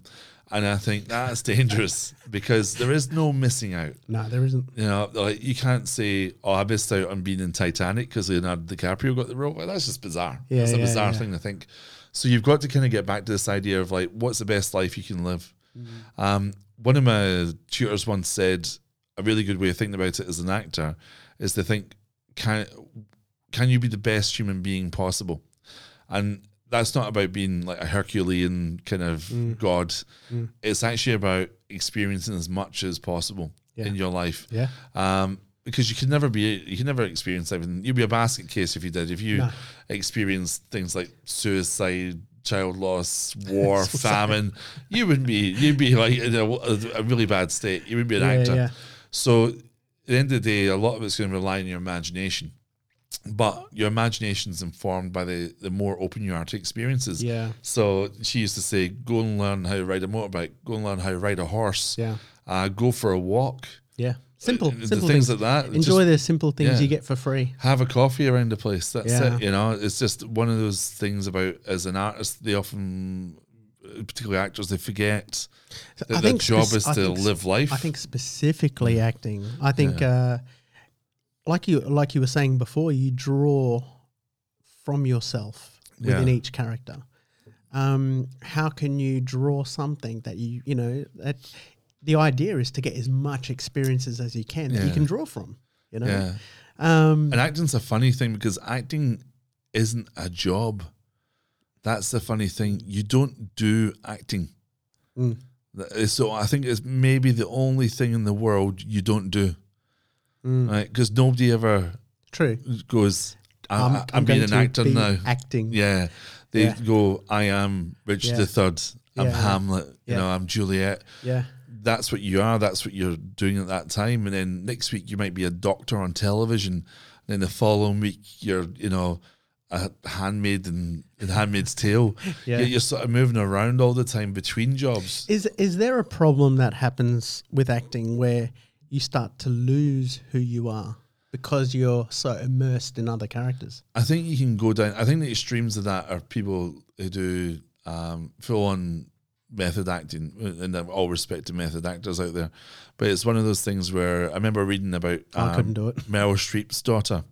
Um, they were asking, "What's it like to have a mum like Meryl Streep, who's famous for immersing herself in roles?" And her daughter said something. This is about twenty years ago. I read this. She said, um, "I never actually knew my mother till I was seventeen. And they went, "What do you mean by that?" Well, every time I come home, she'd have a different accent, or she'd have some sort of prosthetic she was working with, or she'd be walking a certain way. And then there was two years where she decided to take time off um, just to have a break because she'd been working solid for something like you know thirty years, and um, she sort of took a step back and went, "Oh, so this is who my mum is." That worries me. I think that's that's that's a high level immersion. But again, Meryl Streep, amazing, right? Okay, so there was there's there's something to be said for doing that and having that discipline and that skill to immerse yourself so much. But you got to think about the people around you as well, That's right. and the people around you inform you as to who you are because ultimately you're just a reflection. That would kill. That would have killed Meryl Streep hearing that. I think so, I, and I don't I don't But think, I think she- for every mother, yeah if, if their daughter turned around and said, "I didn't know my mother till she was 17. Yeah. till I was 17 because she was a different person all the time." Yeah, that's Wow. it. And I think that, that- I don't know. I, I've got a, quite a number of friends that have kids who are actors, like the the, the couples who are actors, and I wonder if their children sometimes experience the same thing. But I don't think so. I think that's a really extreme that kind of uh, immersion that we're talking about. I think what it comes down to is you want to keep yourself open to experience. Yeah, And if your experiences as a parent, then open yourself up to you know being around your children. Uh, don't dismiss them. Don't put them to one side. Compartmentalize them. yeah. that- actually have them front. And well, that's what. I was saying. Do you do you lose yourself? Um, do you forget who you are after years and years of, especially you know Meryl Streep, who is full time, Yeah. like she's offered roles all the time. Yeah, Do you tend to lose yourself? Um, I lost myself for a while. At one point, I was in my early years, probably my late twenties. I remember at one point turning around and going, "I can't remember who I am anymore." Like what oh you God, you know, which is a strange thing. It wasn't a kind of, it wasn't I'd lost myself so much that I Mm. wasn't able to function. It was more a case of going, I don't know what I do here. And again, it goes back to the idea of like acting not really being a job. It's like you, you take on roles, you play those roles. That's right. Those roles are your job. Um, and those personalities, Taking those on that life. characters, True. yeah, that's it. And, and you can get kind of like if you're working constantly, you can get to the point where you go, I can't remember what I'm like when I don't have an acting job. yeah, That and that's quite a strange thing. that and, scared the hell out yeah, of me. well, that happened to me in my late twenties, and then thankfully unemployment hit.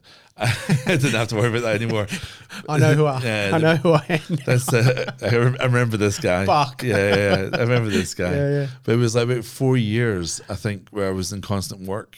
Um, Mm. and I was playing great roles around the place. But then I actually took a step back one day and went, I can't remember what I'm like when I'm not doing this job.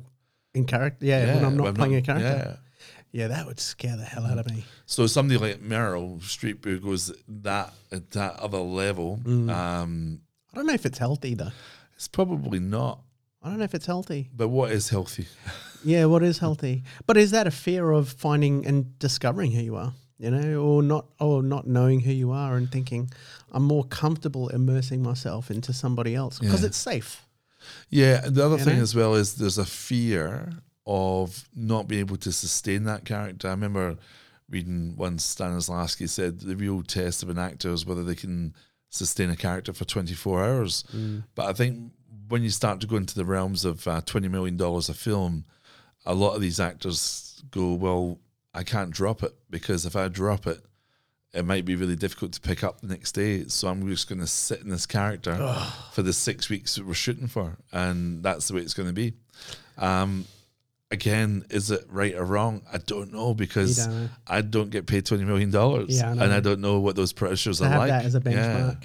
But when you were working 18 hours a day, uh, you know, doing your PhD and teaching and, and running departments, Yeah. what was the biggest toll that you suffered? biggest toll I would say is in personal relationships. Yeah. Uh, particularly with a partner at the time. Um, didn't pay her enough attention. Yeah. Um, well, it's which- hard to, isn't it? when well, the, the, what, what's well, this is interesting, interesting perspective. I understood that afterwards. Um, I didn't understand it at the time because the little bit of times that I did have free, I would spend with her, and Ah, so okay. for me, I was making everything else. I was putting everything else aside in order to spend that time. But ultimately, for that person, they're in a different wavelength because they're going. I'm seeing you like you know couple of times a week. Mm. So what is this all about? And then after a couple of years, you kind of go, well, what's that all about? So um, that was a major issue. Then you've got uh, things like I put on a lot of weight because I was so sedentary. yeah, but you needed to because now you're getting roles because of it. I know, Well but done. it's it's a, bit, it's a bit scary. It's a bit scary. I don't I don't Well I don't want to go the way of the John Candy or the Chris Farley. uh, you know. I Um, don't think you will. uh, so, but the um, yeah, putting on weight was a bad thing. I don't think that's healthy. Um, lack of sleep, nearly crashing cars because you're falling asleep at the wheel. You're that tired, and also just being able to really deal with what's in front of you. So, I'd be teaching and I'd be giving to the students uh, as much knowledge as possible, uh, giving of them time and whatnot. But then when it came to really sitting back and thinking clearly about a concept or anything like that, and even within the PhD itself, sometimes I was not given enough time to that, and that's bad. Like because I think you need to find time in life to really concentrate on something. I was I was saying to somebody the other day, I'm nearly finished the first fiction novel because when I started the PhD, I stopped reading fiction because I only had time to read textbooks Yeah. and and philosophical books and Sure. things like that, anything connected to the PhD, but there was no fiction. And so I'm partway through this piece, and it actually took quite a while. It took the best part of six months to get going again, because how we read a book, a fiction book, I used to think it was just it was like riding a bike, you just get on it and that was it, but it's not. Mm. You actually have to engage certain muscles in your memory and in your mind and your imagination. They weren't firing on all cylinders when I first started, and I remember reading the first few pages of the book and going, "I got absolutely nothing out of Isn't that." it interesting? It was so weird. It was like, wh- why am I not able to enjoy this book? Mm. And it, it- I, I think I read about two chapters before I suddenly went, oh, okay, we're off and running again. I recognize this. I'm kind of lost in the book. I'm lost in the world. But that first couple Yeah. of times, I was going, I can't, I can't immerse myself in this. Yeah. My imagination isn't working anymore Yeah. that's a strange thing like to have and then i think other people in the world who that's their everyday because the jobs that they have don't allow for imagination right. and that uh, kind of Mm. empathy that comes uh, with imagination particularly when you're dealing with a, a novel or something like that I think uh, I think things are changing because technology is changing. You know, like we're we're not in the industrial age anymore, or third industrial age, but more the information age. yeah And I think you know, the more technology has its hand in whatever we do, I mean, it all comes with a sense of creativity on what we're doing. It's I think life will change in that way. But it's interesting that you say like the muscles you don't exercise. Mm-hmm. And you don't know until you pick up a fiction book, you know, eight years later, Yeah. You think I didn't get anything. Oh, what's what's wrong with me? yeah, and it's it's the same with the the weight. It's like if put on this weight, it, it's use it or lose it. You know, Yeah. If, if you're not, uh, and again, it goes. I suppose it kind of turns back towards that being the best human being possible.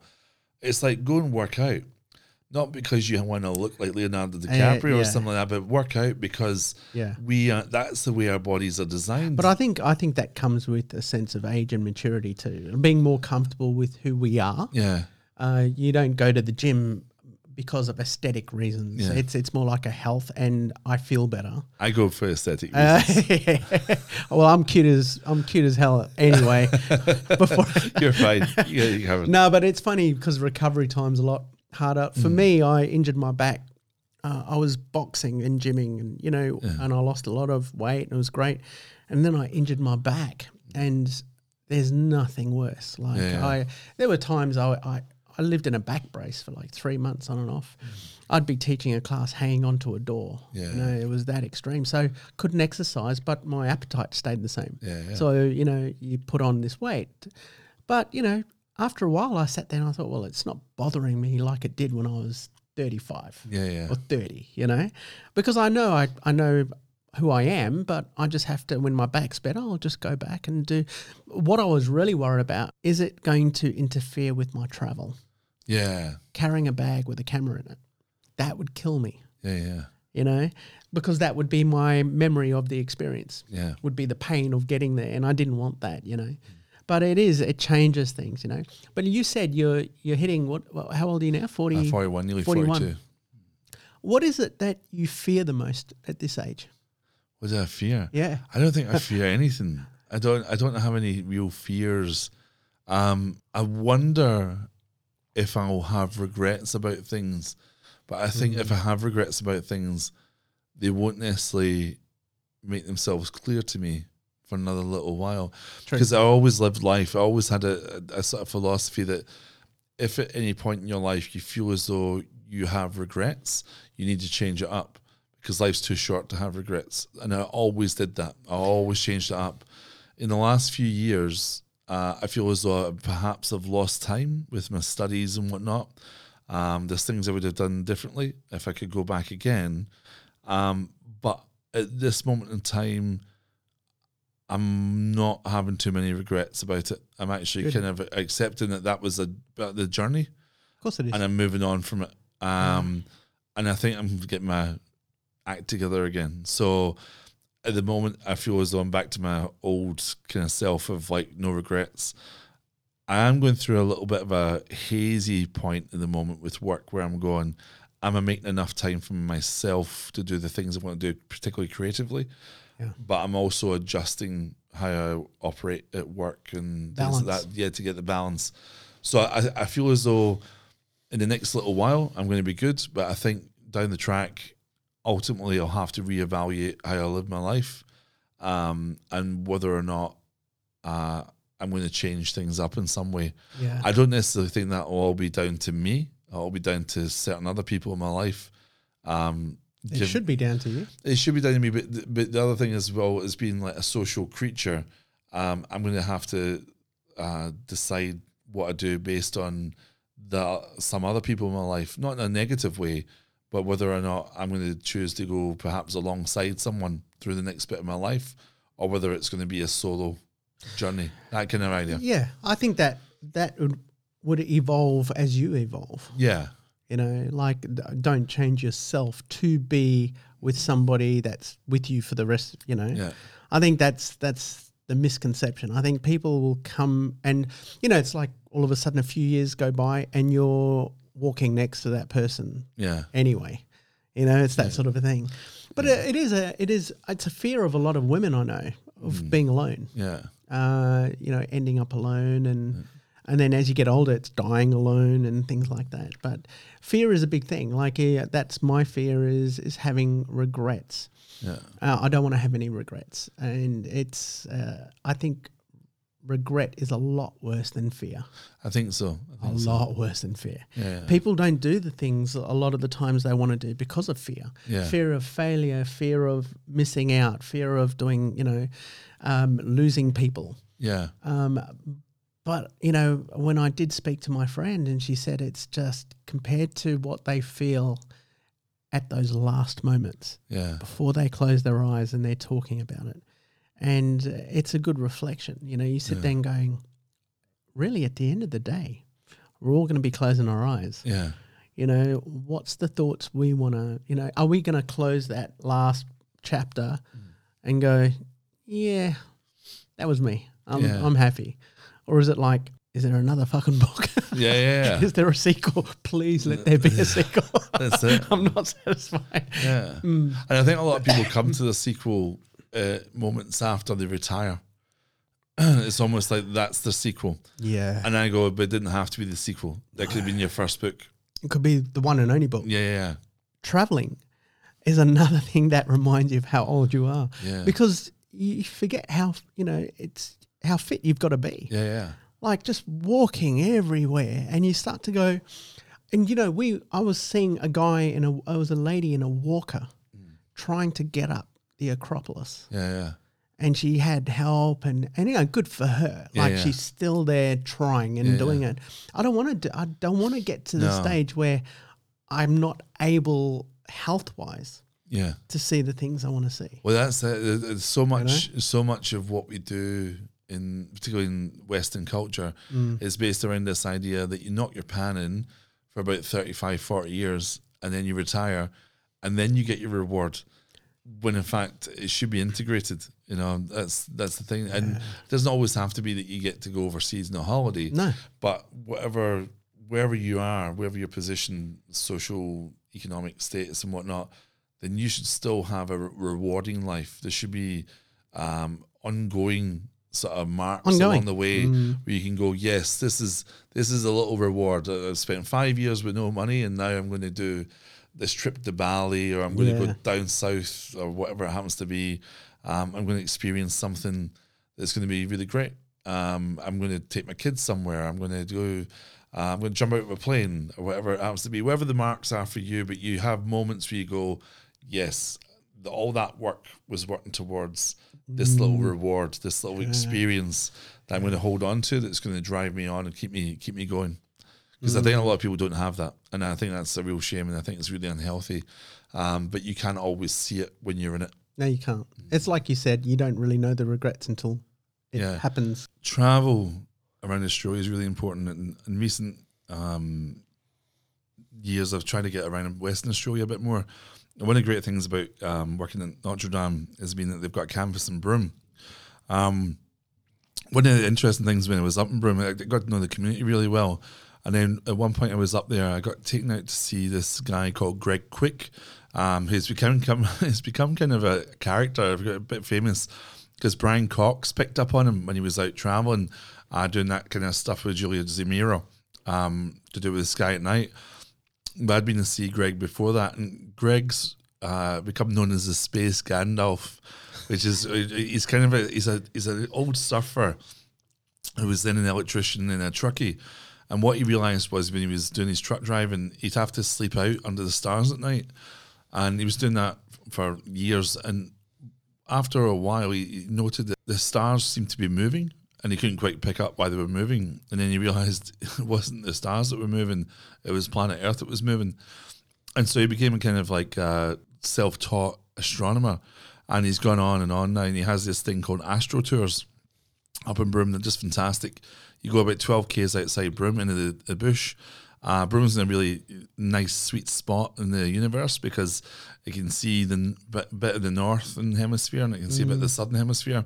So when you go up there, there's just and there's no li- no obtrusive light. Yeah. So you're there and you can see everything, and it blows your mind. I've never seen stars like it. Oh, it's incredible, incredible. But the um the interesting thing about Greg is he starts this. He's he's got this belief in what he calls earth turning consciousness, where and he's got books out and podcasts, and you can have a look at in your own time about it. But one of the things that's interesting is he's trying to bring the, the human community together by making us aware that we're on this planet and we're all moving together. And if we could get our act together as a, a species and realize that we're here for like less than the blink of an eye, it'd be really great. And one of the things he points to is there's a reef just off Broome. Um, and he, he started off, he started talking about the Milky Way. He was talking about how the Milky Way as a galaxy rotates, and it takes about probably 275 million years to rotate. That's a lot of time. Around the Milky Way. Just around, just moving around. So the Earth moves with the Milky Way, uh, obviously. And um, it will take 275 million years from where the Earth is now to get back to this point, right? He then goes, There's a reef just off Broome. That reef's been there for 375 million years.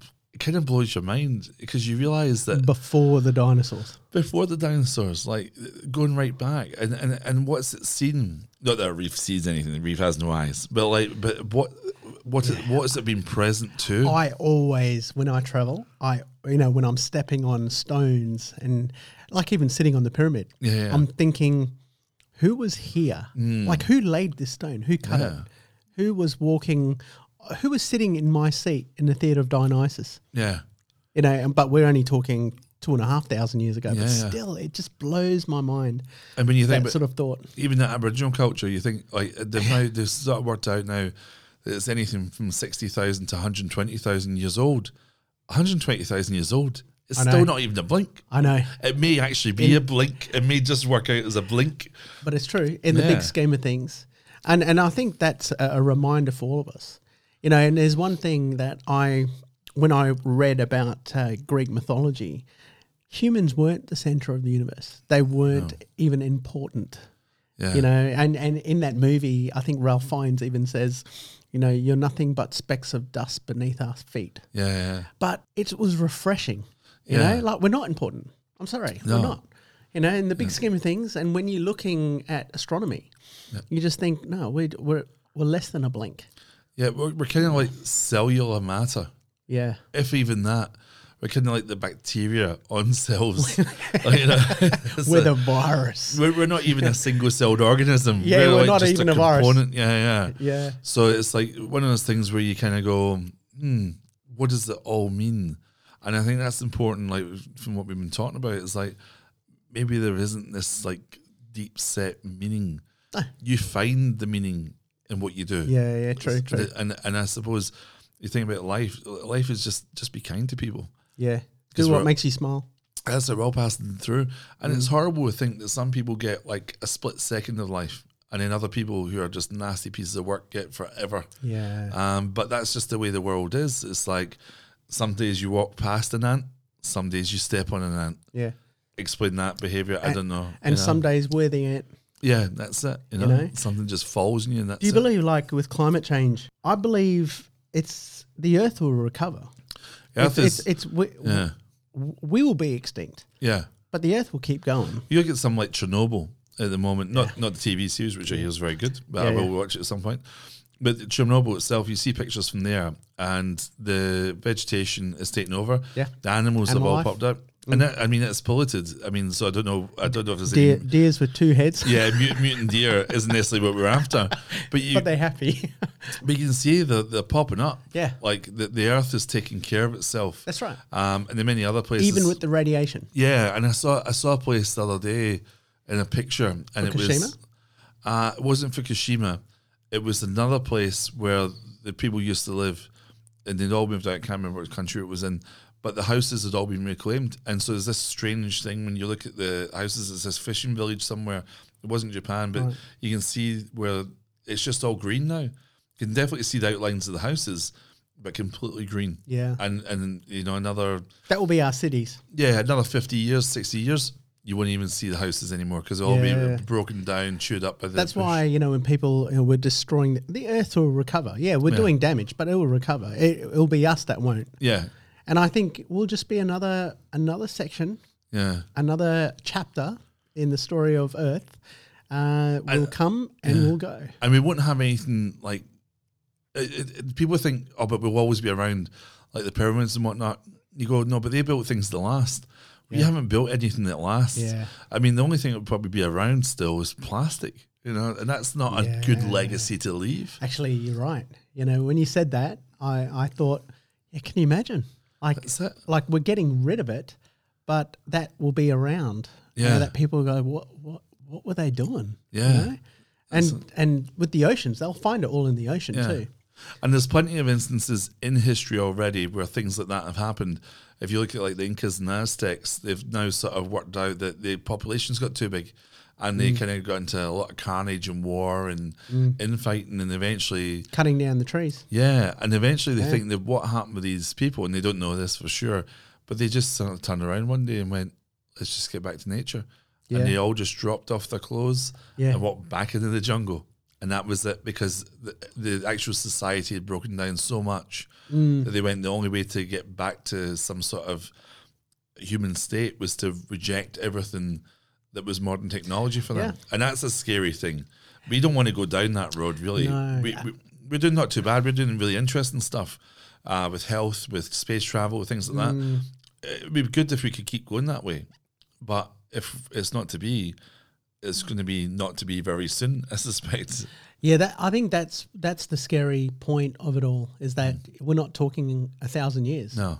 We're talking could be a hundred, Yeah. be 50, 100 years Yeah, where yeah. we start to see major differences. Do you think we'll end up colonizing other planets? Um, not at this point in time. Not, not the way we're going. I think we've got the potential to definitely, like places like Mars and whatnot.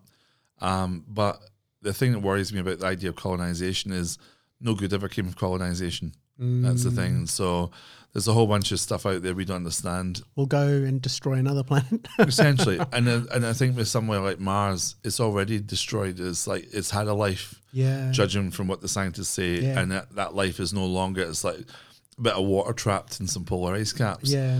The way that we've worked in the past as colonizers, as we go in, we rape and pillage the whole place. So how long will it be till all that water's gone?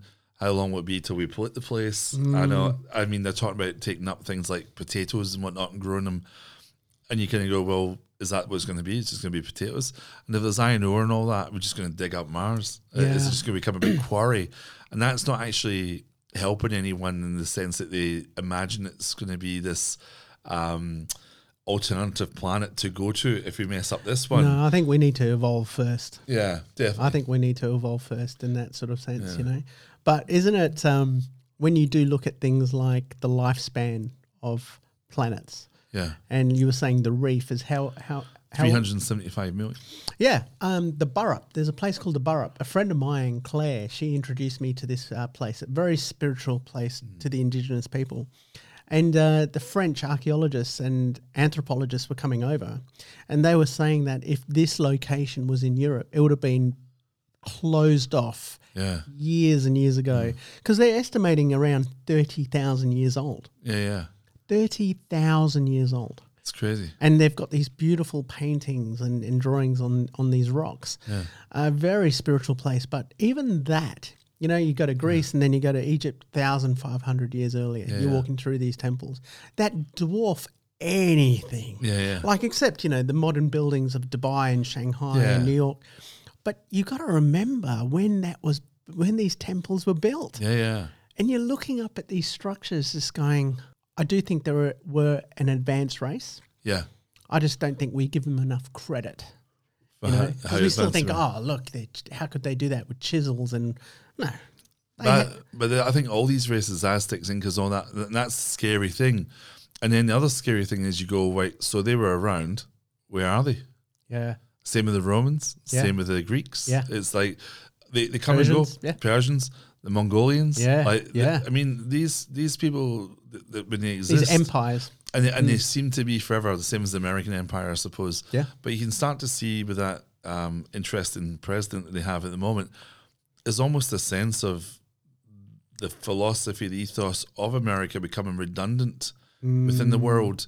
And then you go, is this the point? Is this, this is this the end of history for America as it's been Well they, understood? well, they do say every empire has a, a lifespan of 20, 50 years Yeah, yeah. Or, or more, you know. But um, yeah, but you can you feel it though. Do you feel Yeah. there's a change in there's a change in the air now? Yeah. And then it's the question of who occupies that vacuum, like what they bring to the party. Yeah, man. That, well, that scares me more Yeah. because would you be would you be under the United States rule or China? Um, at the moment, I'd rather be in the United States because definitely. because of notions of freedom that aren't necessarily uh, realities Yeah. when the grand scheme of things, but there's still that notion of freedom. Whereas I worry about things like um, Tiananmen Square Well, because it's in the news well, just recently. control. That- yeah, that control. Just average. Just I don't think a lot of people think that. no. But you know, give me right now, give me the United States any day of the week. and it's know? that punitive aspect of China that worries me. No, uh, no offense to any Chinese listeners, but it's the sense that um, I've been able to pick up people in the street and lock them up. At the moment, we're having a big discussion in Australia just about a couple of journalists and our state broadcaster. I was have looking at your raided. post. and then it's a real. uh, We see that as a real issue because.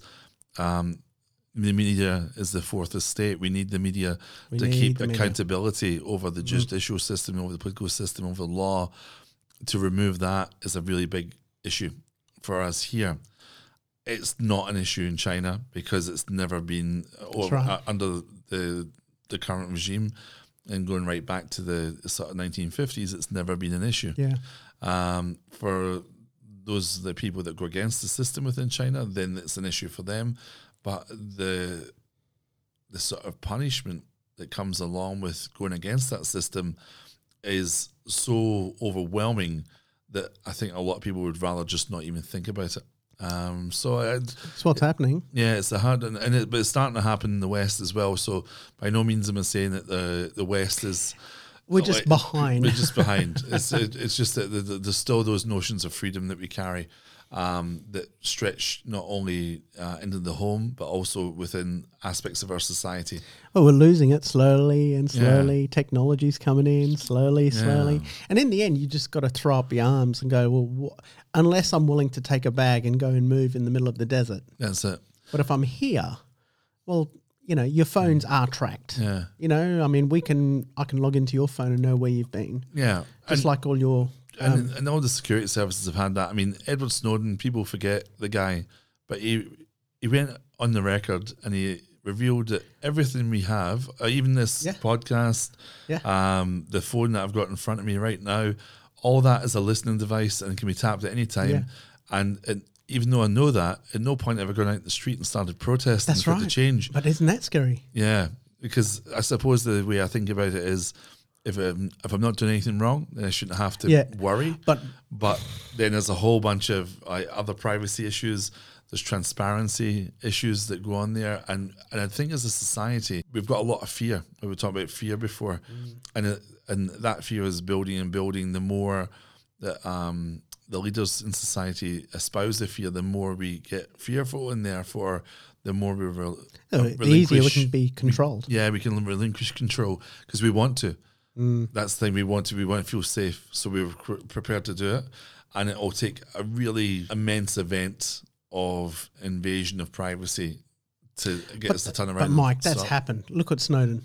You think Yeah. you think people would think rush the streets and throw up their arms? Yeah, yeah, I mean, Julian Assange. yeah. I mean, they're both one's living in Russia and one's on you know arrest. So Yeah. you sit there and go, where where do we go from here? Yeah. I often say when people turn around to me and say, but you know, if we're doing nothing wrong, so would you invite a stranger into your home that Yeah. you've never seen? Let them walk around. They're not going to do anything to you. Yeah. They're just going to watch you and listen. Would Yeah. you allow that? Or someone looking through your window? No, you wouldn't. No. But yet it's become acceptable to sort of go, well, the phones can be listening devices. The TVs can be listening devices. And there's really no difference between that and East Berlin. yeah, Like exactly. the- the- the- during the, the Soviet uh, era, because that's what was happening there. People were looking through windows. People were like, I think they worked out that was one in every three pe- people was a spy in Mm. East Berlin. That meant that if you had a family of four, one of you was a spy, Yeah. at least. you yeah. know? Um, the Nazi party yeah, with the Hitler Youth. yeah, yeah. They're all spying on families and, and taking the advice back. Families getting prosecuted. Yeah, Uh, we just use technology for that now. yeah. But we got to use it in a good way too. Yeah, Like I, I can't wait to get into this VR world. yeah, yeah. Like, um, It's gonna be really interesting. what what do you think really quickly on augmented reality, AR? I think it's interesting. Um, I think it has the potential, however, to be used in such a way that people will get lost down a rabbit hole and not get back out. So you look at the sort of uh, the the world of kind of Black Mirror, where people you know put sensors on their brain and, and get lost in there. I think augmented reality could do, go definitely go down that track. I'm much more excited about virtual reality and its Mm. ability to allow people to empathize in the moment. Mm. I look forward to the days when journalists are going to be in refugee camps and you're going to experience what's going on right there and True. then. And it's no longer just, you know, the 30 seconds the news can fit in. True. It can be broadcast 24 hours a day. And if I really want to like experience what that's like, I will be able to. Really quickly, um, what's what's next for Mike? I don't know. I don't know. I don't know what happens next. So you're in a hazy period at the moment. I'm a hazy period. I'm in a hazy shade of winter, I believe the song goes. yeah, yeah. Um, I'm evolving. Like it's a constant. Are- there changes going to be coming? Um, I believe, and I don't know if this is true. We'll find out. Stay tuned. A couple of years time, I believe I'm going, and this is going to sound terribly narcissistic.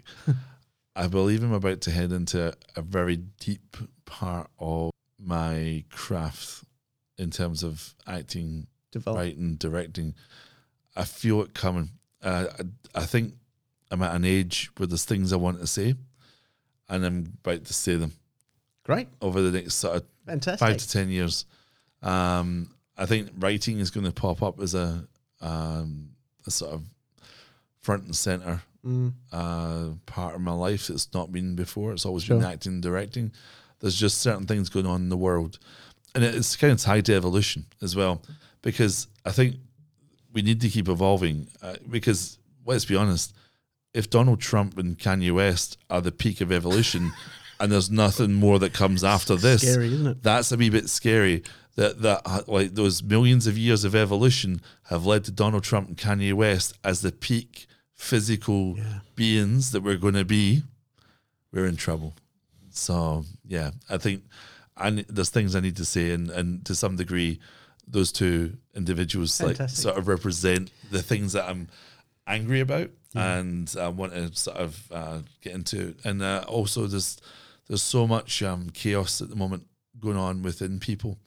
Um, I always believe that you know essentially what speech is and what writing is is us choosing to um, try to tease out or to articulate the chaos and as individuals what we do is we hold on to that chaos inside and we let little bits little bits out occasionally Yeah. but most of the time we're structuring it and I think that's where my my next sort of like uh, exploration of the art form, the craft of writing and directing whatnot is going.